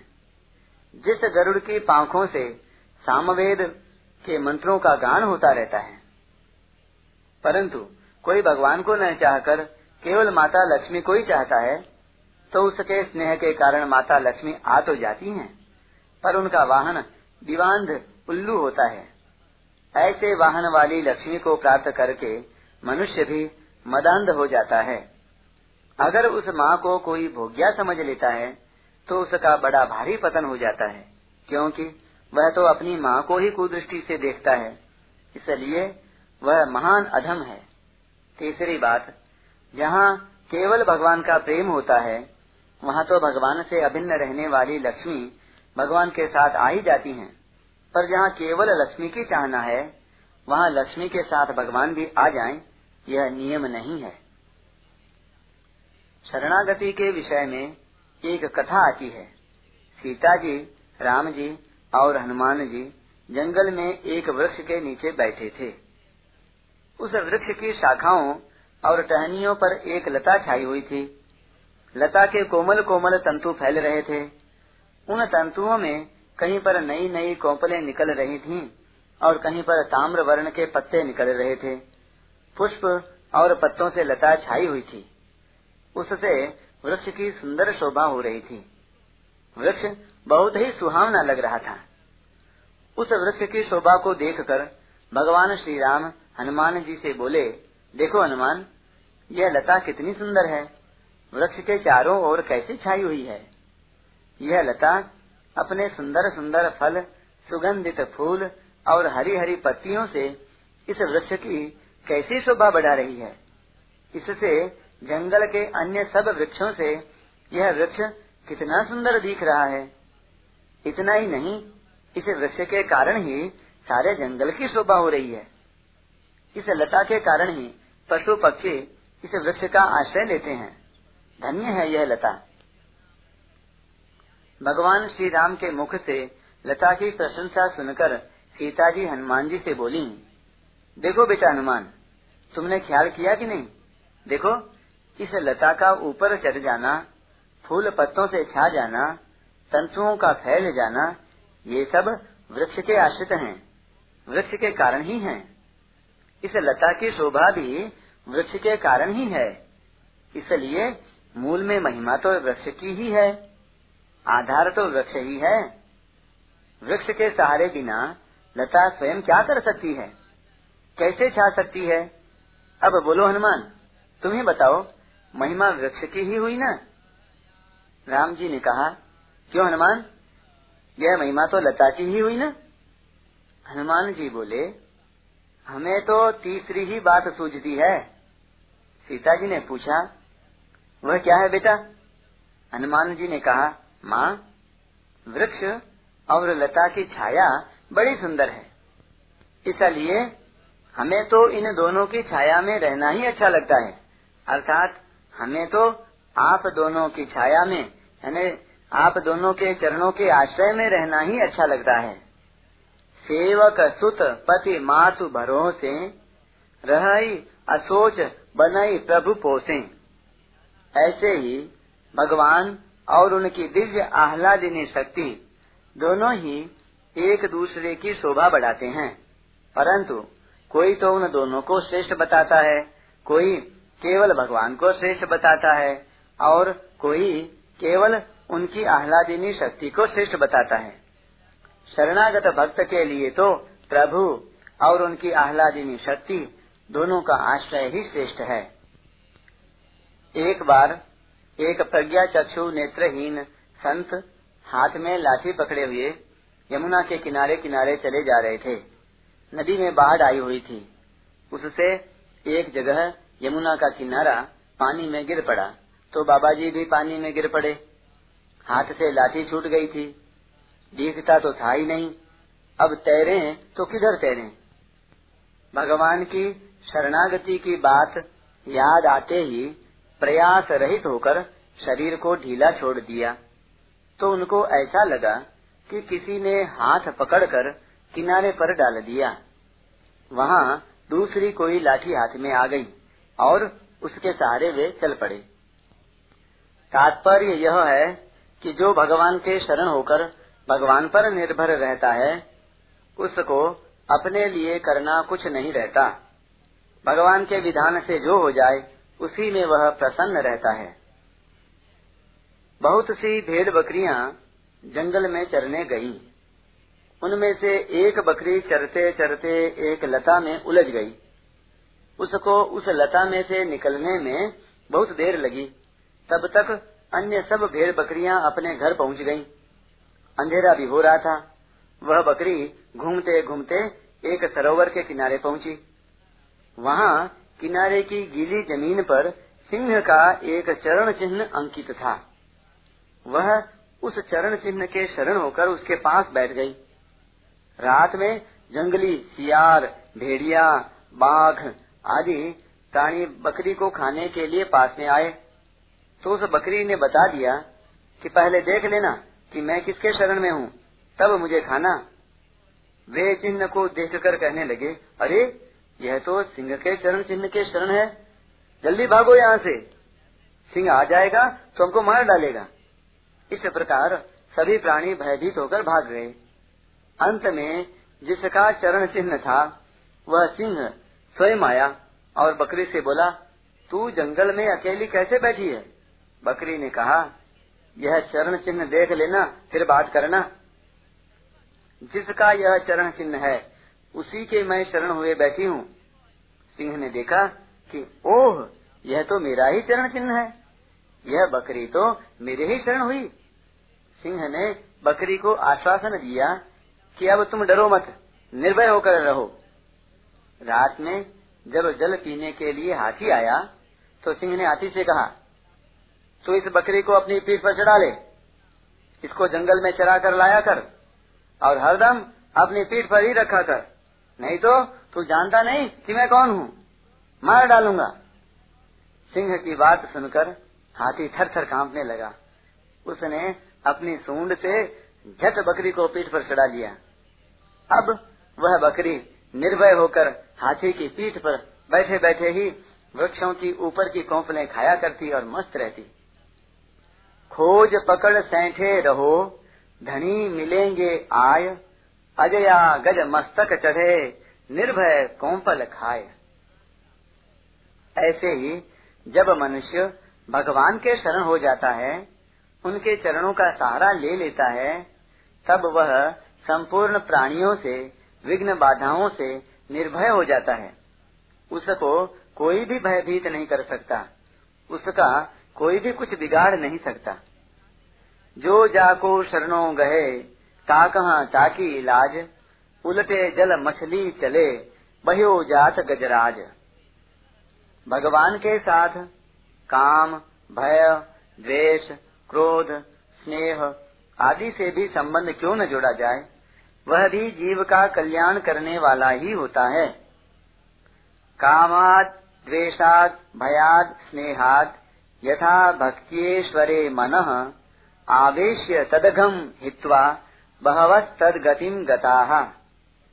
गोप्यः कामात्, भयात् कंसो द्वेषाच्चैद्यादयो नृपः सम्बन्धात् वृष्णयः स्नेहाद यूयम भक्तिया वयम विभो। एक नहीं। अनेक मनुष्य काम से, द्वेष से, भय से और स्नेह से अपने मन को भगवान में लगाकर तथा अपने सारे पाप धोकर वैसे ही भगवान को प्राप्त हुए हैं, जैसे भक्त भक्ति से। जैसे गोपियों ने काम से, कंस ने भय से, शिशुपाल दंत वक्र आदि राजाओं ने द्वेष से, यदुवंशियों ने परिवार के संबंध से, तुम लोगों ने, यानी युधिष्ठिर आदि ने स्नेह से, और हम लोगों ने, यानी नारद आदि ने भक्ति से अपने मन को भगवान में लगाया है। सत्संगे ही दैते या, यातु धाना मृगा खग गंधर्वापसरसो नाग, सिद्धाश्चारण गुह्यका। विद्याधरा मनुष्येषु, वैश्य, शूद्र स्त्रियोन्त्यज रजस्तमः प्रकृतयस्तस्मिन् नघ। बहवो मत्पदम् प्राप्ताः स्वाष्ट्रकाया धवादयः वृषपर्वा बलिर्बाणो मयश्चाथ विभीषणः। सुग्रीवो हनुमान् वृक्षो गजो गृध्रो वणिक्पथः। व्याधः कुब्जा व्रजे गोप्यो यज्ञपत्न्यस्तथा परे। ते नाधीत श्रुतिगणा नोपासीत महत्तमाः। अव्रता तप्त तपसः सत्संगान मामुपागताः। भगवान कहते हैं, निष्पाप उद्धव जी, यह एक युग की नहीं, सभी युगों की एक सी बात है। सत्संग, अर्थात मेरे संबंध द्वारा ही दैत्य, राक्षस, पशु, पक्षी, गंधर्व, अप्सरा, नाग, सिद्ध, चारण, गुह्यक और विद्याधरों को मेरी प्राप्ति हुई है। मनुष्यों में वैश्य, शूद्र, स्त्री और अंत्यज आदि रजोगुणी, तमोगुणी, प्रकृति के बहुत से जीवों ने मेरा परम पद प्राप्त किया है। वृत्रासुर, प्रहलाद, वृषपर्वा, बलि, बाणासुर, मयदानव, विभीषण, सुग्रीव, हनुमान जाम्बवान गजेंद्र, जटायु, तुलाधार वैश्य धर्म व्याध कुब्जा, व्रज की गोपियाँ, यज्ञ पत्नियाँ और दूसरे लोग भी सत्संग के प्रभाव से ही मुझे प्राप्त कर सके हैं। उन लोगों ने न तो वेदों का स्वाध्याय किया था और न विधि पूर्वक महापुरुषों की उपासना ही की थी। इसी प्रकार उन्होंने कृष्ण चांद्रायण आदि व्रत और कोई तपस्या भी नहीं की थी। बस केवल सत्संग मेरे संबंध के प्रभाव से ही वे मुझे प्राप्त हो गए। तात्पर्य यह हुआ कि काम, भय, द्वेष आदि किसी तरह से भी जिनका भगवान के साथ संबंध जुड़ गया, उनका तो उद्धार हो ही गया। पर जिन्होंने किसी तरह से भी भगवान के साथ संबंध नहीं जोड़ा, उदासीन ही रहे, वे भगवत प्राप्ति से वंचित रह गए। भगवान के अनन्य भक्तों के लिए नारद जी ने कहा है, नास्ति तेषु जाति, विद्या, रूप, कुल, धन, क्रियादि भेद। उन भक्तों में जाति, विद्या, रूप, कुल, धन, क्रिया आदि का भेद नहीं है। तात्पर्य यह है कि स्थूल, सूक्ष्म और कारण शरीर को लेकर सांसारिक जितने भी जाति, विद्या आदि भेद हो सकते हैं, वे सब उन पर लागू नहीं होते, जो सर्वथा भगवान के अर्पित हो गए हैं।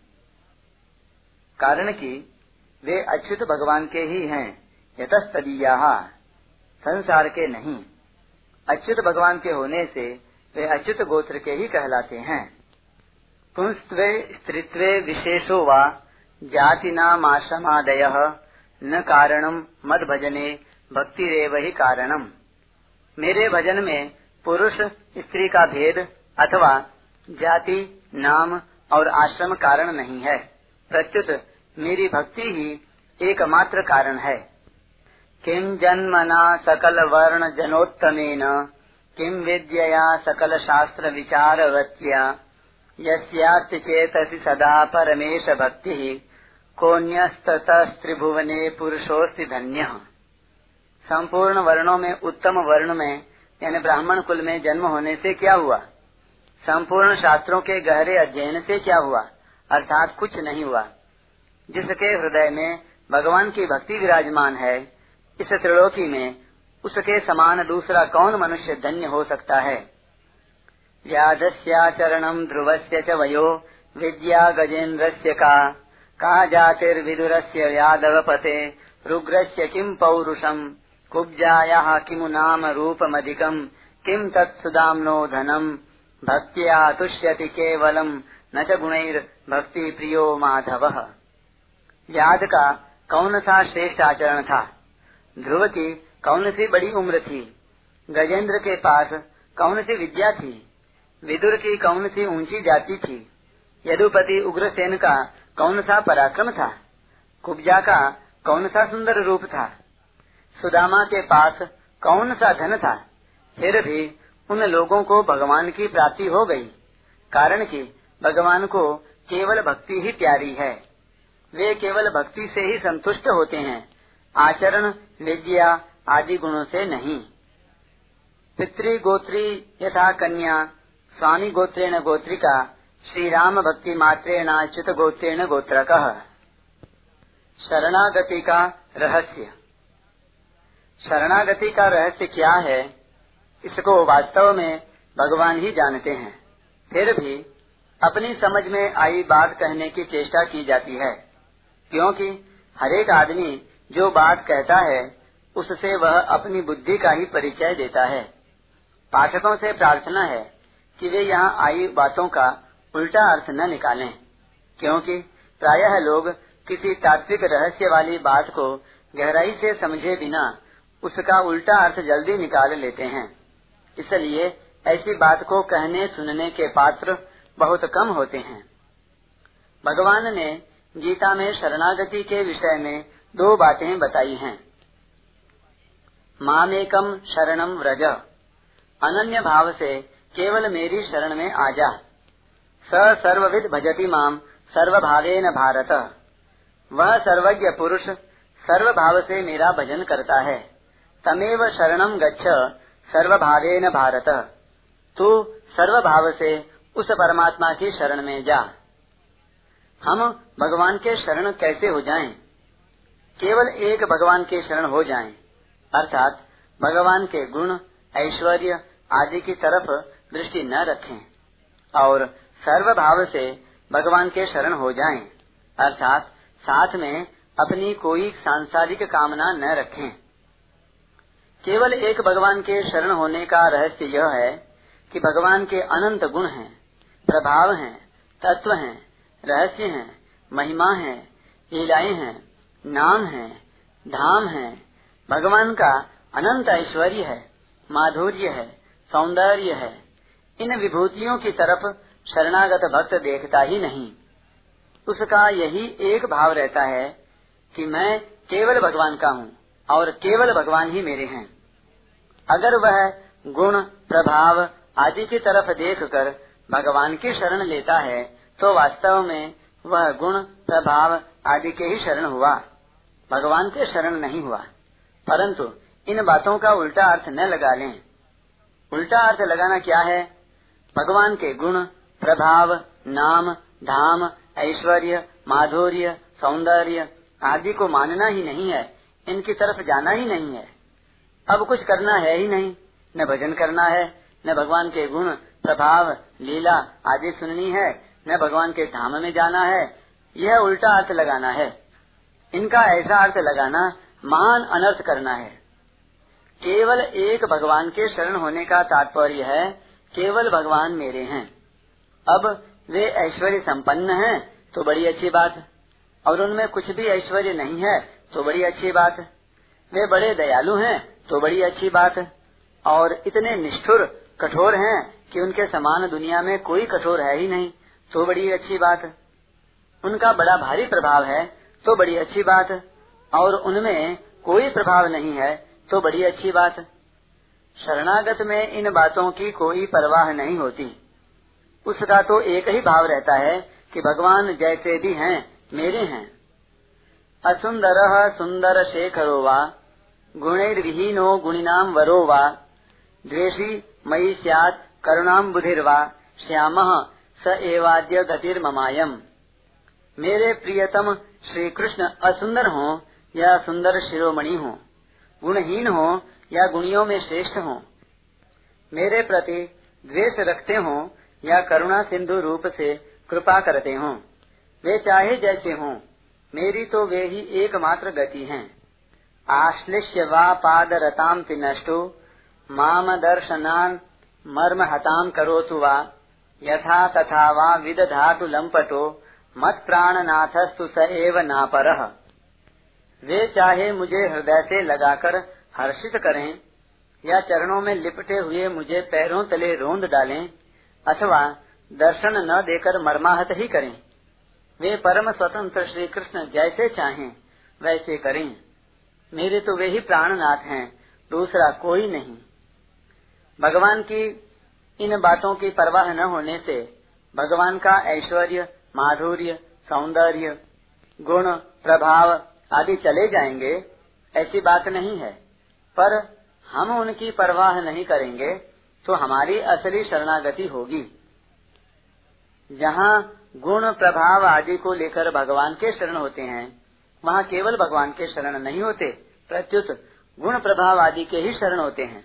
जैसे कोई रुपयों वाले आदमी का आदर करे तो वास्तव में वह आदर उस आदमी का नहीं, रुपयों का है। किसी मिनिस्टर का कितना ही आदर किया जाए तो वह आदर उसका नहीं मिनिस्ट्री का है, यानी पद का है।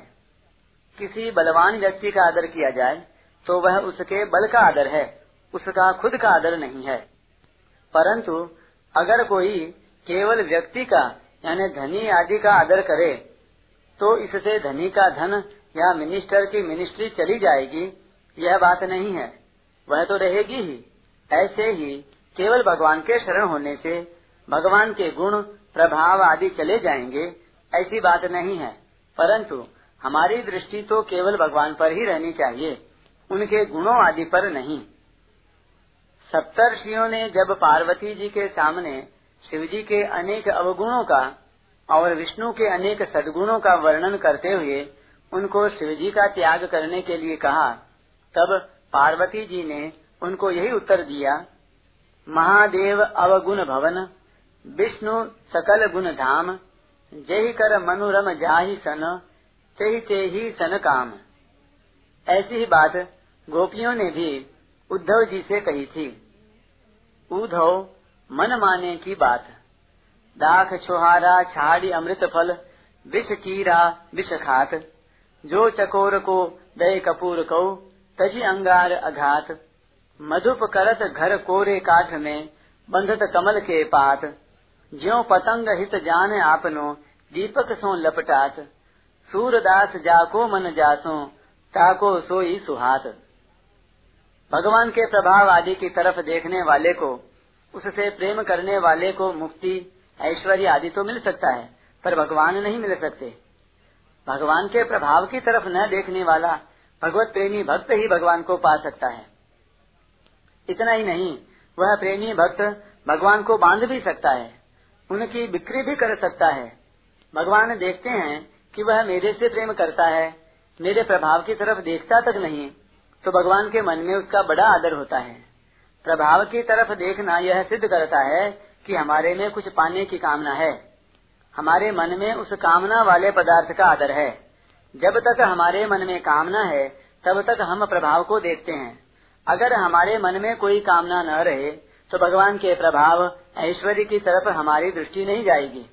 केवल भगवान की तरफ़ दृष्टि होगी तो हम भगवान के शरण हो जाएँगे, भगवान के अपने हो जाएँगे।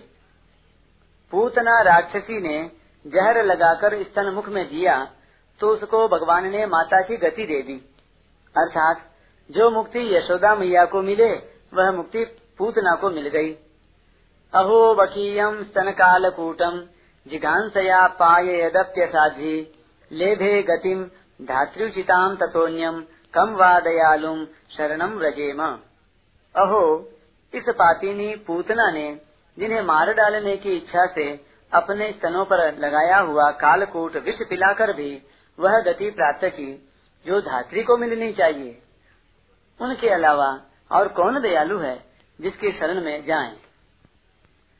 गई मारन पूतना, कुछ कालकूट लगाई मातु की गति दई ताही कृपालु जादव राई। जो मुख में जहर देती है, उसे तो भगवान ने मुक्ति दे दी। अब जो रोज़ाना दूध पिलाती है, उस मैया को भगवान क्या दे? तो अनंत जीवों को मुक्ति देने वाले भगवान मैया के अधीन हो गए। उन्हें अपने आप को ही दे दिया। मैया के इतने वशीभूत हो गए कि मैया छड़ी दिखाती है तो वे डरकर रोने लग जाते हैं। कारण कि मैया की भगवान के प्रभाव ऐश्वर्य की तरफ़ दृष्टि ही नहीं है। इस प्रकार जो भगवान से मुक्ति चाहता है, उसे भगवान मुक्ति दे देते हैं। पर जो कुछ भी नहीं चाहता, उसे भगवान अपने आप को ही दे देते हैं। सर्व भाव से भगवान के शरण होने का रहस्य यह है कि हमारा शरीर अच्छा है इंद्रियाँ वश में हैं, मन शुद्ध निर्मल है बुद्धि से हम ठीक जानते हैं हम पढ़े लिखे हैं हम यशस्वी हैं हमारा संसार में मान है इस प्रकार हम भी कुछ हैं। ऐसा मानकर भगवान के शरण होना शरणागति नहीं है। भगवान के शरण होने के बाद शरणागत को ऐसा विचार भी नहीं करना चाहिए कि हमारा शरीर ऐसा होना चाहिए हमारी बुद्धि ऐसी होनी चाहिए हमारा मन ऐसा होना चाहिए। हमारा ऐसा ध्यान लगना चाहिए। हमारी ऐसी भावना होनी चाहिए। हमारे जीवन में ऐसे ऐसे लक्षण आने चाहिए। हमारे ऐसे आचरण होने चाहिए। हमारे में ऐसा प्रेम होना चाहिए कि कथा कीर्तन सुनने पर आँसू बहने लगे, कंठ गदगद हो जाए। पर ऐसा हमारे जीवन में हुआ ही नहीं तो हम भगवान के शरण कैसे हुए? ये बातें अनन्य शरणागति की कसौटी नहीं है। जो अनन्य शरण हो जाता है वह यह देखता ही नहीं कि शरीर बीमार है कि स्वस्थ है। मन चंचल है कि स्थिर है। बुद्धि में जानकारी है कि अनजानपना है। अपने में मूर्खता है कि विद्वत्ता है। योग्यता है कि अयोग्यता है। इन सब की तरफ़ वह स्वप्न में भी नहीं देखता, क्योंकि उसकी दृष्टि में ये सब चीज़ें कूड़ा करकट हैं, जिन्हें अपने साथ नहीं लेना है। यदि इन चीज़ों की तरफ़ देखेगा तो अभिमान ही बढ़ेगा कि मैं भगवान का शरणागत भक्त हूँ। अथवा निराश होना पड़ेगा कि मैं भगवान के शरण तो हो गया, पर भक्तों के गुण तो मेरे में आए ही नहीं। तात्पर्य यह हुआ कि अगर अपने में भक्तों के गुण दिखाई देंगे तो उनका अभिमान हो जाएगा, और अगर नहीं दिखाई देंगे तो निराशा हो जाएगी। इसलिए यही अच्छा है कि भगवान के शरण होने के बाद इन गुणों की तरफ़ भूल कर भी नहीं देखें। इसका यह उल्टा अर्थ न लगा लें कि हम चाहे वैर विरोध करें, चाहे द्वेष करें चाहे ममता करें, चाहे जो कुछ करें, यह अर्थ बिल्कुल नहीं है। तात्पर्य है कि इन गुणों की तरफ़ ख्याल ही नहीं होना चाहिए। भगवान के शरण होने वाले भक्त में ये सब के सब गुण अपने आप ही आएँगे। पर इनके आने या न आने से उसको कोई मतलब नहीं रखना चाहिए। अपने में ऐसी कसौटी नहीं लगानी चाहिए कि अपने में ये गुण या लक्षण हैं या नहीं। सच्चा शरणागत भक्त तो भगवान के गुणों की तरफ़ भी नहीं देखता और अपने गुणों की तरफ़ भी नहीं देखता। वह भगवान के ऊँचे ऊँचे प्रेमियों की तरफ़ भी नहीं देखता कि ऊँचे प्रेमी ऐसे ऐसे होते हैं। तत्व को जानने वाले जीवन मुक्त ऐसे ऐसे होते हैं। प्रायः लोग ऐसी कसौटी लगाते हैं कि यह भगवान का भजन करता है तो बीमार कैसे हो गया? भगवान का भक्त हो गया तो उसको बुखार क्यों आ गया? उस पर दुख क्यों आ गया? उसका बेटा क्यों मर गया? उसका धन क्यों चला गया? उसका संसार में अपयश क्यों हो गया? उसका निरादर क्यों हो गया? ऐसी कसौटी लगाना बिल्कुल फालतू बात है। बड़े नीचे दर्जे की बात है। ऐसे लोगों को क्या समझाएँ? वे सत्संग के नज़दीक ही नहीं आए। इसीलिए उनको इस बात का पता ही नहीं है कि भक्ति क्या होती है, शरणागति क्या होती है। वे इन बातों को समझ ही नहीं सकते। परंतु इसका अर्थ यह भी नहीं है कि भगवान का भक्त दरिद्र होता ही है। उसका संसार में अपमान होता ही है। उसकी निंदा होती ही है। शरणागत भक्त को तो निंदा, प्रशंसा, रोग, निरोग अवस्था आदि से कोई मतलब ही नहीं होता। इनकी तरफ़ वह देखता ही नहीं। वह यही देखता है कि मैं हूँ और भगवान है, बस। अब संसार में क्या है, क्या नहीं है? त्रिलोकी में क्या है, क्या नहीं है? प्रभु ऐसे हैं, वे उत्पत्ति, स्थिति और प्रलय करने वाले हैं। इन बातों की तरफ़ उसकी दृष्टि जाती ही नहीं। किसी ने एक संत से पूछा, आप किस भगवान के भक्त हैं? जो उत्पत्ति, स्थिति, प्रलय करते हैं, उनके भक्त हैं क्या? तो उस संत ने उत्तर दिया, हमारे भगवान का तो उत्पत्ति, स्थिति, प्रलय के साथ कोई संबंध है ही नहीं। यह तो हमारे प्रभु का एक ऐश्वर्य है। यह कोई विशेष बात नहीं है।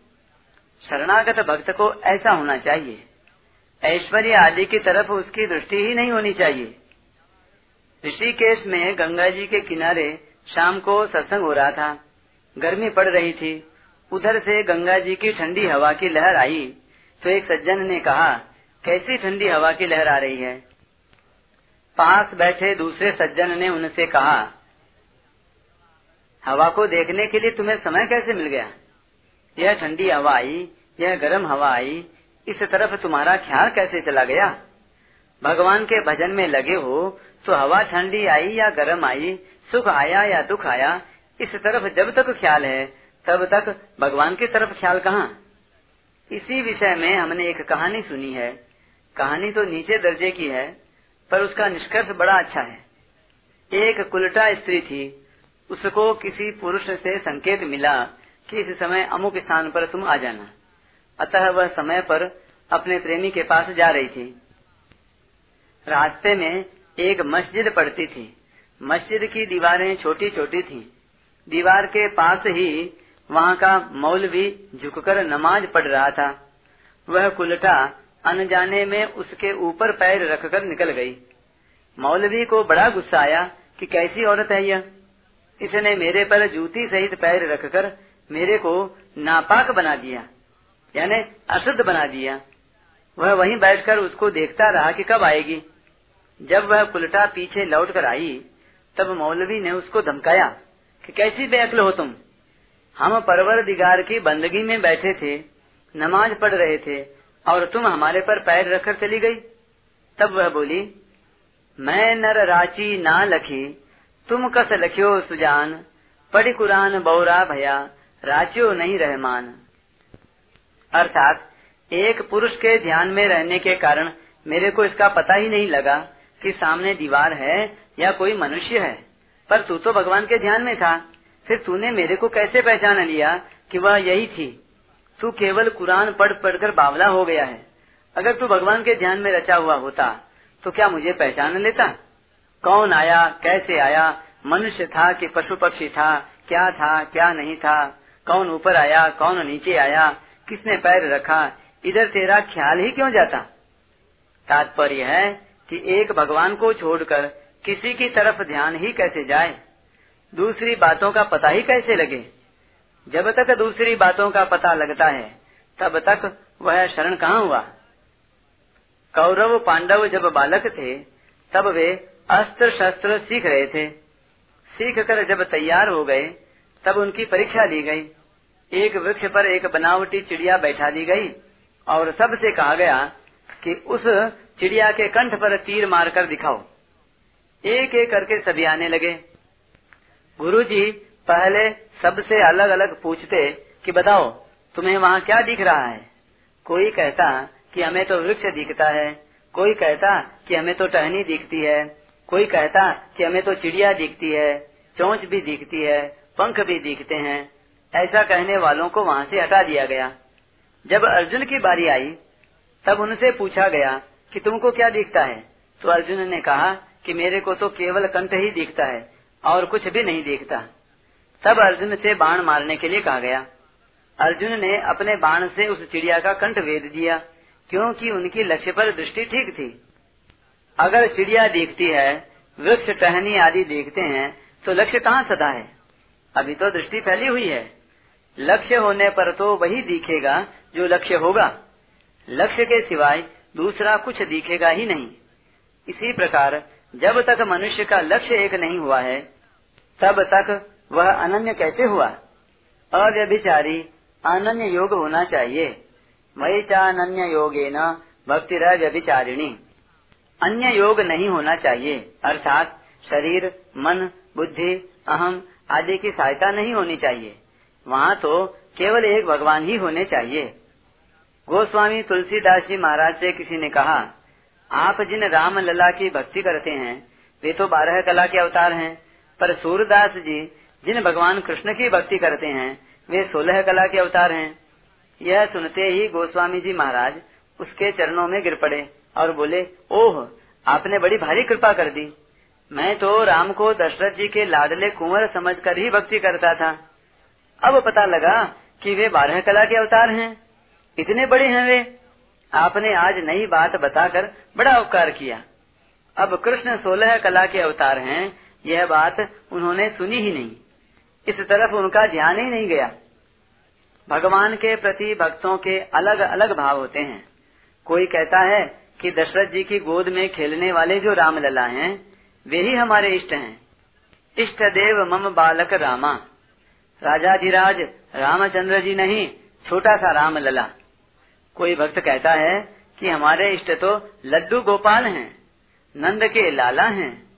वे भक्त अपने राम लला को, नंद लला को संतों से आशीर्वाद दिलाते हैं। तो भगवान को यह बहुत प्यारा लगता है। तात्पर्य है कि भक्तों की दृष्टि भगवान के ऐश्वर्य की तरफ़ जाती ही नहीं। या ब्रज रज की परस से मुक्ति मिलत है चार वहाँ रज को नित गोपिका डारत डगर बुहार। आँगन की जिस रज में कन्हैया खेलते हैं, वह रज कोई ले ले तो उसको चारों प्रकार की मुक्ति मिल जाए। पर यशोदा मैया उसी रज को बुहार कर बाहर फेंक देती हैं। मैया के लिए तो वह कूड़ा करकट है। अब मुक्ति किसको चाहिए? मैया की केवल कन्हैया की तरफ़ ही दृष्टि है। न तो कन्हैया के ऐश्वर्य की तरफ़ दृष्टि है और न योग्यता की तरफ़ ही दृष्टि है। संतों ने कहा है कि अगर भगवान से मिलना हो तो साथ में साथी भी नहीं होना चाहिए और सामान भी नहीं होना चाहिए। अर्थात साथी और सामान के बिना उनसे मिलो। जब साथी सहारा साथ में है तो तुम क्या मिले भगवान से? और मन, बुद्धि, विद्या, धन आदि सामान साथ में बंधा रहेगा तो उसका पर्दा रहेगा, व्यवधान रहेगा। पर्दे में मिलन थोड़े ही होता है। वहाँ तो कपड़े का भी व्यवधान होता है। कपड़ा ही नहीं, माला भी आड़ में आ जाए तो मिलन क्या हुआ? इसलिए साथ में कोई साथी और सामान न हो। फिर भगवान से जो मिलन होगा, वह बड़ा विलक्षण और दिव्य होगा। एक महात्मा जी को खेत में काम करने वाला एक व्रजवासी ग्वाला मिल गया। वह भगवान का भक्त था। महात्मा जी ने उससे पूछा, तुम क्या करते हो? उसने कहा, हम तो अपने लाला कन्हैया का काम करते हैं। महात्मा जी ने कहा, हम भगवान के अनन्य भक्त हैं। तुम क्या हो? उसने कहा, हम फनन्य भक्त हैं। महात्मा जी ने पूछा फनन्य भक्त क्या होता है? तो उसने भी पूछा, अनन्य भक्त क्या होता है? महात्मा जी ने कहा, अनन्य भक्त वह होता है जो सूर्य, शक्ति, गणेश, ब्रह्मा आदि किसी को भी न माने, केवल हमारे कन्हैया को ही माने। उसने कहा, बाबा जी, हम तो इन ससुरों का नाम भी नहीं जानते कि ये क्या होते हैं, क्या नहीं होते। हमें इनका पता ही नहीं है तो हम फनन्य हो गए कि नहीं? इस प्रकार ब्रह्म क्या होता है, आत्मा क्या होती है, सगुण और निर्गुण क्या होता है, साकार और निराकार क्या होता है, आदि बातों की तरफ़ शरणागत भक्त की दृष्टि ही नहीं जानी चाहिए। ब्रज की एक बात है, एक संत कुएँ पर किसी से बात कर रहे थे कि ब्रह्म है, परमात्मा है, जीवात्मा है। आदि तो वहाँ एक गोपी जल भरने आई। उसने कान लगाया कि बाबा जी क्या बात कर रहे हैं। जब वह गोपी दूसरी गोपी से मिली तो उससे पूछा, अरे सखी, यह ब्रह्म क्या होता है? उसने कहा, हमारे लाला का ही कोई अड़ोसी पड़ोसी सगा संबंधी होगा? हम लोग तो जानती नहीं सकी। ये लोग उसी की धुन में लगे हैं न, इसलिए सब जानते हैं। हमारे तो एक नंद के लाला ही हैं। कोई काम हो तो नंद बाबा से कह देंगी, गिरिराज से कह देंगी कि महाराज, आप कृपा करो। कन्हैया तो भोला भाला है, वह क्या समझेगा और क्या करेगा? कन्हैया से क्या मिलेगा? अरे सखी, वह कन्हैया हमारा है, और क्या मिलेगा? हम भी अकेली हैं, और वह कन्हैया भी अकेला है। हमारे पास भी कुछ सामान नहीं, और उसके पास भी कुछ सामान नहीं। बिल्कुल नंग दड़ंग बाबा। नगन मूर्ति बाल गोपाल की, कतरनी बरनी जग जाल की। अब ऐसे कन्हैया से क्या मिलेगा? यशोदा मैया दाऊ जी से कहती हैं, देख दाऊ यह कन्हैया बहुत भोला भाला है। तू इसका ख्याल रखा कर कि कहीं यह जंगल में दूर न चला जाए। दाऊ जी कहते हैं, मैया, यह कन्हैया बड़ा चंचल है। जंगल में मेरे साथ चलते चलते कोई सांप का बिल देखता है तो उसमें हाथ डाल देता है। अब इसे कोई सांप काट ले तो? मैया कहती है, बेटा अभी यह छोटा सा अबोध बालक है। तू बड़ा है इसलिए इसकी निगाह रखा कर।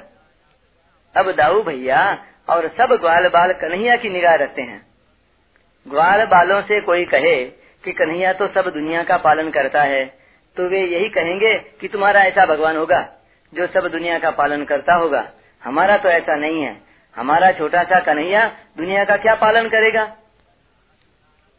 एक बाबा जी की गोपियों से बातचीत चली। वे बाबा जी बात करते करते कहने लगे कि कृष्ण इतने ऐश्वर्यशाली हैं, उनका इतना माधुर्य है, उनके पास ऐश्वर्य का इतना खजाना है। तो गोपियाँ कहने लगी, महाराज, उस खजाने की चाबी तो हमारे पास है, कन्हैया के पास क्या है? उसके पास तो कुछ भी नहीं है। कोई उससे मांगेगा तो वह कहाँ से देगा? इसलिए किसी को कुछ चाहिए तो वह कन्हैया के पास न जाए। कन्हैया के पास उसकी शरण में तो वही जाए जिसको कभी कुछ नहीं चाहिए। किसी भी अवस्था में कुछ भी चाहने का भाव न हो, अर्थात विपत्ति, मौत आदि की अवस्था में भी मेरी थोड़ी सहायता कर दो, रक्षा कर दो, ऐसा भाव भी न हो। भगवान श्री राम से वाल्मीकि जी कहते हैं जाहि न चाहिए कबहू कछु तुम सन सहज सनेहु। बसहु निरंतरता सुमना सोराउर निज गेहु। कुछ भी चाहने का भाव न होने से भगवान स्वाभाविक ही प्यारे लगते हैं, मीठे लगते हैं।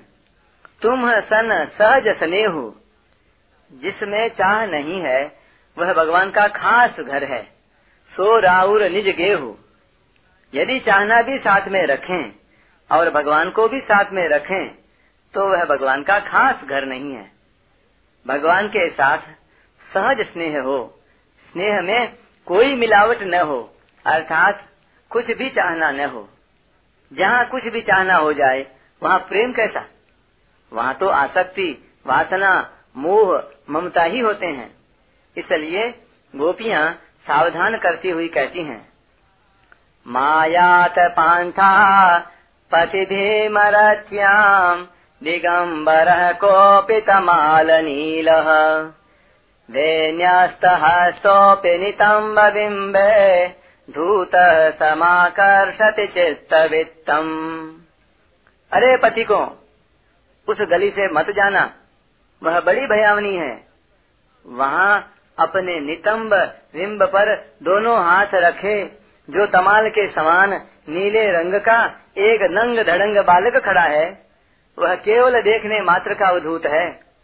वास्तव में तो वह अपने पास में से होकर निकलने वाले किसी भी पथिक के चित्त रूपी धन को लूटे बिना नहीं रहता।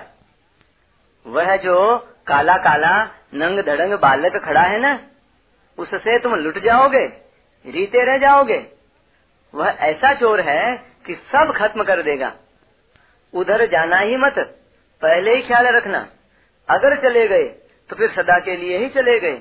इसलिए कोई अच्छी तरह से जीना चाहे तो उधर मत जाए। उसका नाम कृष्ण है ना? कृष्ण कहते हैं खींचने वाले को। एक बार खींच ले तो फिर छोड़े ही नहीं। उससे पहचान न हो, तब तक तो ठीक है। अगर उससे पहचान हो गई तो फिर मामला खत्म। फिर किसी काम के नहीं रहोगे, त्रिलोकी भर में निकम में हो जाओगे। नारायण बौरी भई डोले रही न काबू काम की, जाही लगन लगी घनश्याम की। हाँ जो किसी काम का नहीं होता, वह सबके लिए सब काम का होता है, परंतु उसको किसी काम से कोई मतलब नहीं होता। शरणागत भक्त को भजन भी करना नहीं पड़ता, उसके द्वारा स्वतः स्वाभाविक भजन होता है। भगवान का नाम उसे स्वाभाविक ही बड़ा मीठा लगता है, बड़ा प्यारा लगता है। अगर कोई पूछे कि तुम श्वास क्यों लेते हो?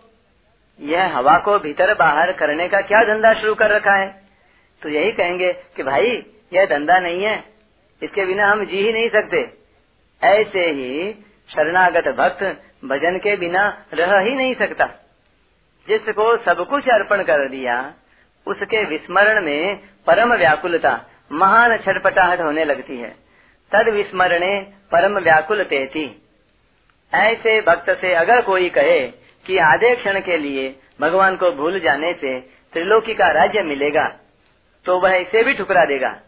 भागवत में आया है, त्रिभुवन विभव हे तवेप्य कुंठ स्मृति रजितात्म सुरादिभिर विमृग्यात न चलति भगवत पदार विंदाल लव निमिषार्धमपि यह स वैष्णवाग्र्य। तीनों लोकों के समस्त ऐश्वर्य के लिए भी उन देव दुर्लभ भगवत चरण कमलों का जो आधे निमेश के लिए भी त्याग नहीं कर सकते, वे ही श्रेष्ठ भगवत भक्त हैं।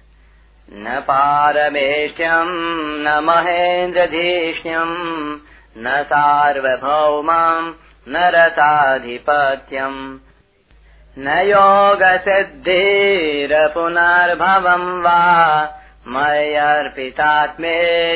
मद विनान्यात भगवान कहते हैं कि स्वयं को मेरे अर्पित करने वाला भक्त मुझे छोड़कर ब्रह्मा का पद, इंद्र का पद, संपूर्ण पृथ्वी का राज्य, पाताल आदि लोकों का राज्य योग की समस्त सिद्धियाँ और मोक्ष को भी नहीं चाहता। भरत जी कहते हैं, अर्थ न धर्म न काम रुचि, गति न चाहो निर्बान जन्म जन्म रति राम पद, यह बरदानु न आन। परिशिष्ट भाव। भगवान के साथ कर्म योगी का नित्य संबंध होता है। ज्ञान योगी का तात्विक संबंध होता है और शरणागत भक्त का आत्मीय संबंध होता है। नित्य संबंध में संसार के अनित्य संबंध का त्याग है।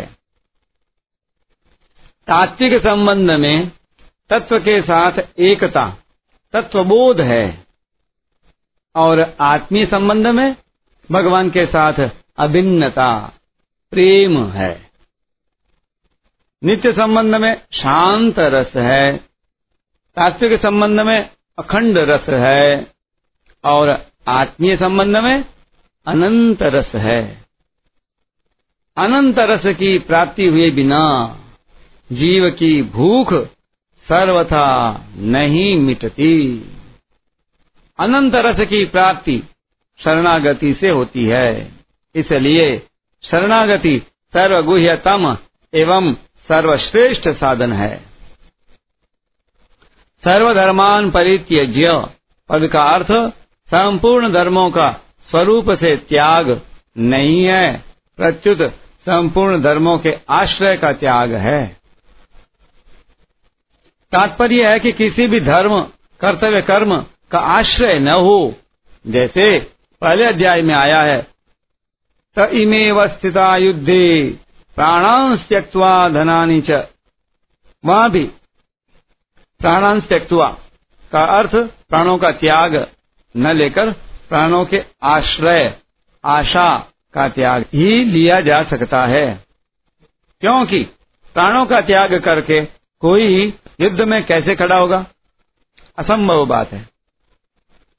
इसी तरह पहले अध्याय के नवे श्लोक में आया है, अन्य च बह वह शूरा मदर से त्यक्त जीविता। तो इसका अर्थ यह नहीं है कि बहुत से अन्य शूरवीर अपने जीवन का त्याग करके खड़े हैं।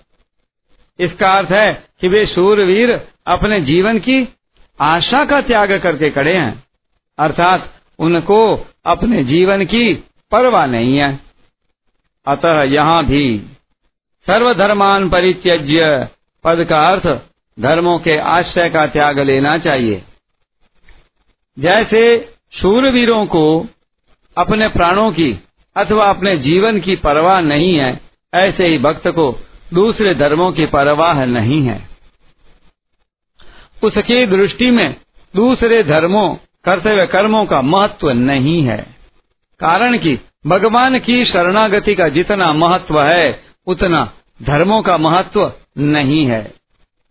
धर्म कर्तव्य कर्म में जड़ता का और शरणागति में चिन्मयता का संबंध रहता है। कर्तव्य कर्म अपने वर्णाश्रम को लेकर होता है, अतः उसमें शरीर की मुख्यता रहती है, परंतु शरणागति स्वयं को लेकर होती है, अतः उसमें भगवान की मुख्यता रहती है। माम एकम शरणम रज का तात्पर्य है, बाहर से व्यवहार में सबके साथ प्रेम, आदर सत्कार का व्यवहार करने पर भी भीतर से किसी की गरज न हो, किसी का आश्रय न हो, केवल भगवान का ही आश्रय हो। विनय पत्रिका में श्री गोस्वामी जी महाराज कहते हैं यह बिनती रघुवीर गोसाई, और आस विश्वास भरोसो हरो जीव जड़ताई यह बिनती रघुवीर गोसाई। ऐसे ही दोहावली में गोस्वामी जी महाराज ने कहा है, एक भरोसो, एक बल, एक आस विश्वास, एक राम घन श्याम हित, चातक तुलसीदास। वास्तव में पूर्ण शरणागति भगवान ही प्रदान करते हैं।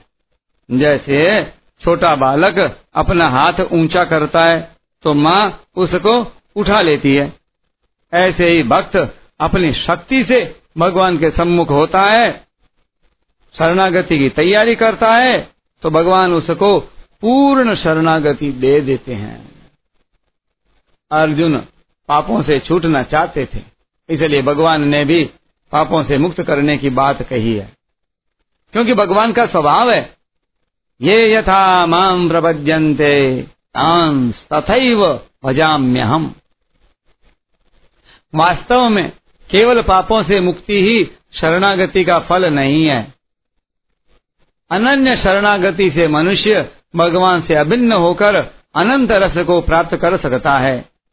इसलिए साधक को पापों से अथवा दुखों से मुक्ति पाने की इच्छा न रखकर केवल भगवान के शरणागत हो जाना चाहिए। कुछ भी चाहने से कुछ अंत वाला ही मिलता है। पर कुछ भी न चाहने से सब कुछ अनंत मिलता है। भगवान भी शरणागत भक्त के वश में हो जाते हैं। उसके ऋणी हो जाते हैं।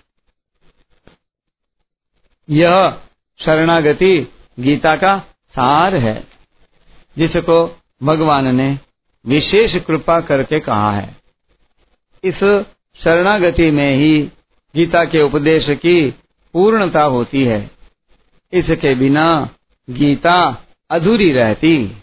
इसलिए अर्जुन के द्वारा करिष्य वचनन तव कहकर पूर्ण शरणागति स्वीकार करने पर फिर भगवान नहीं बोले।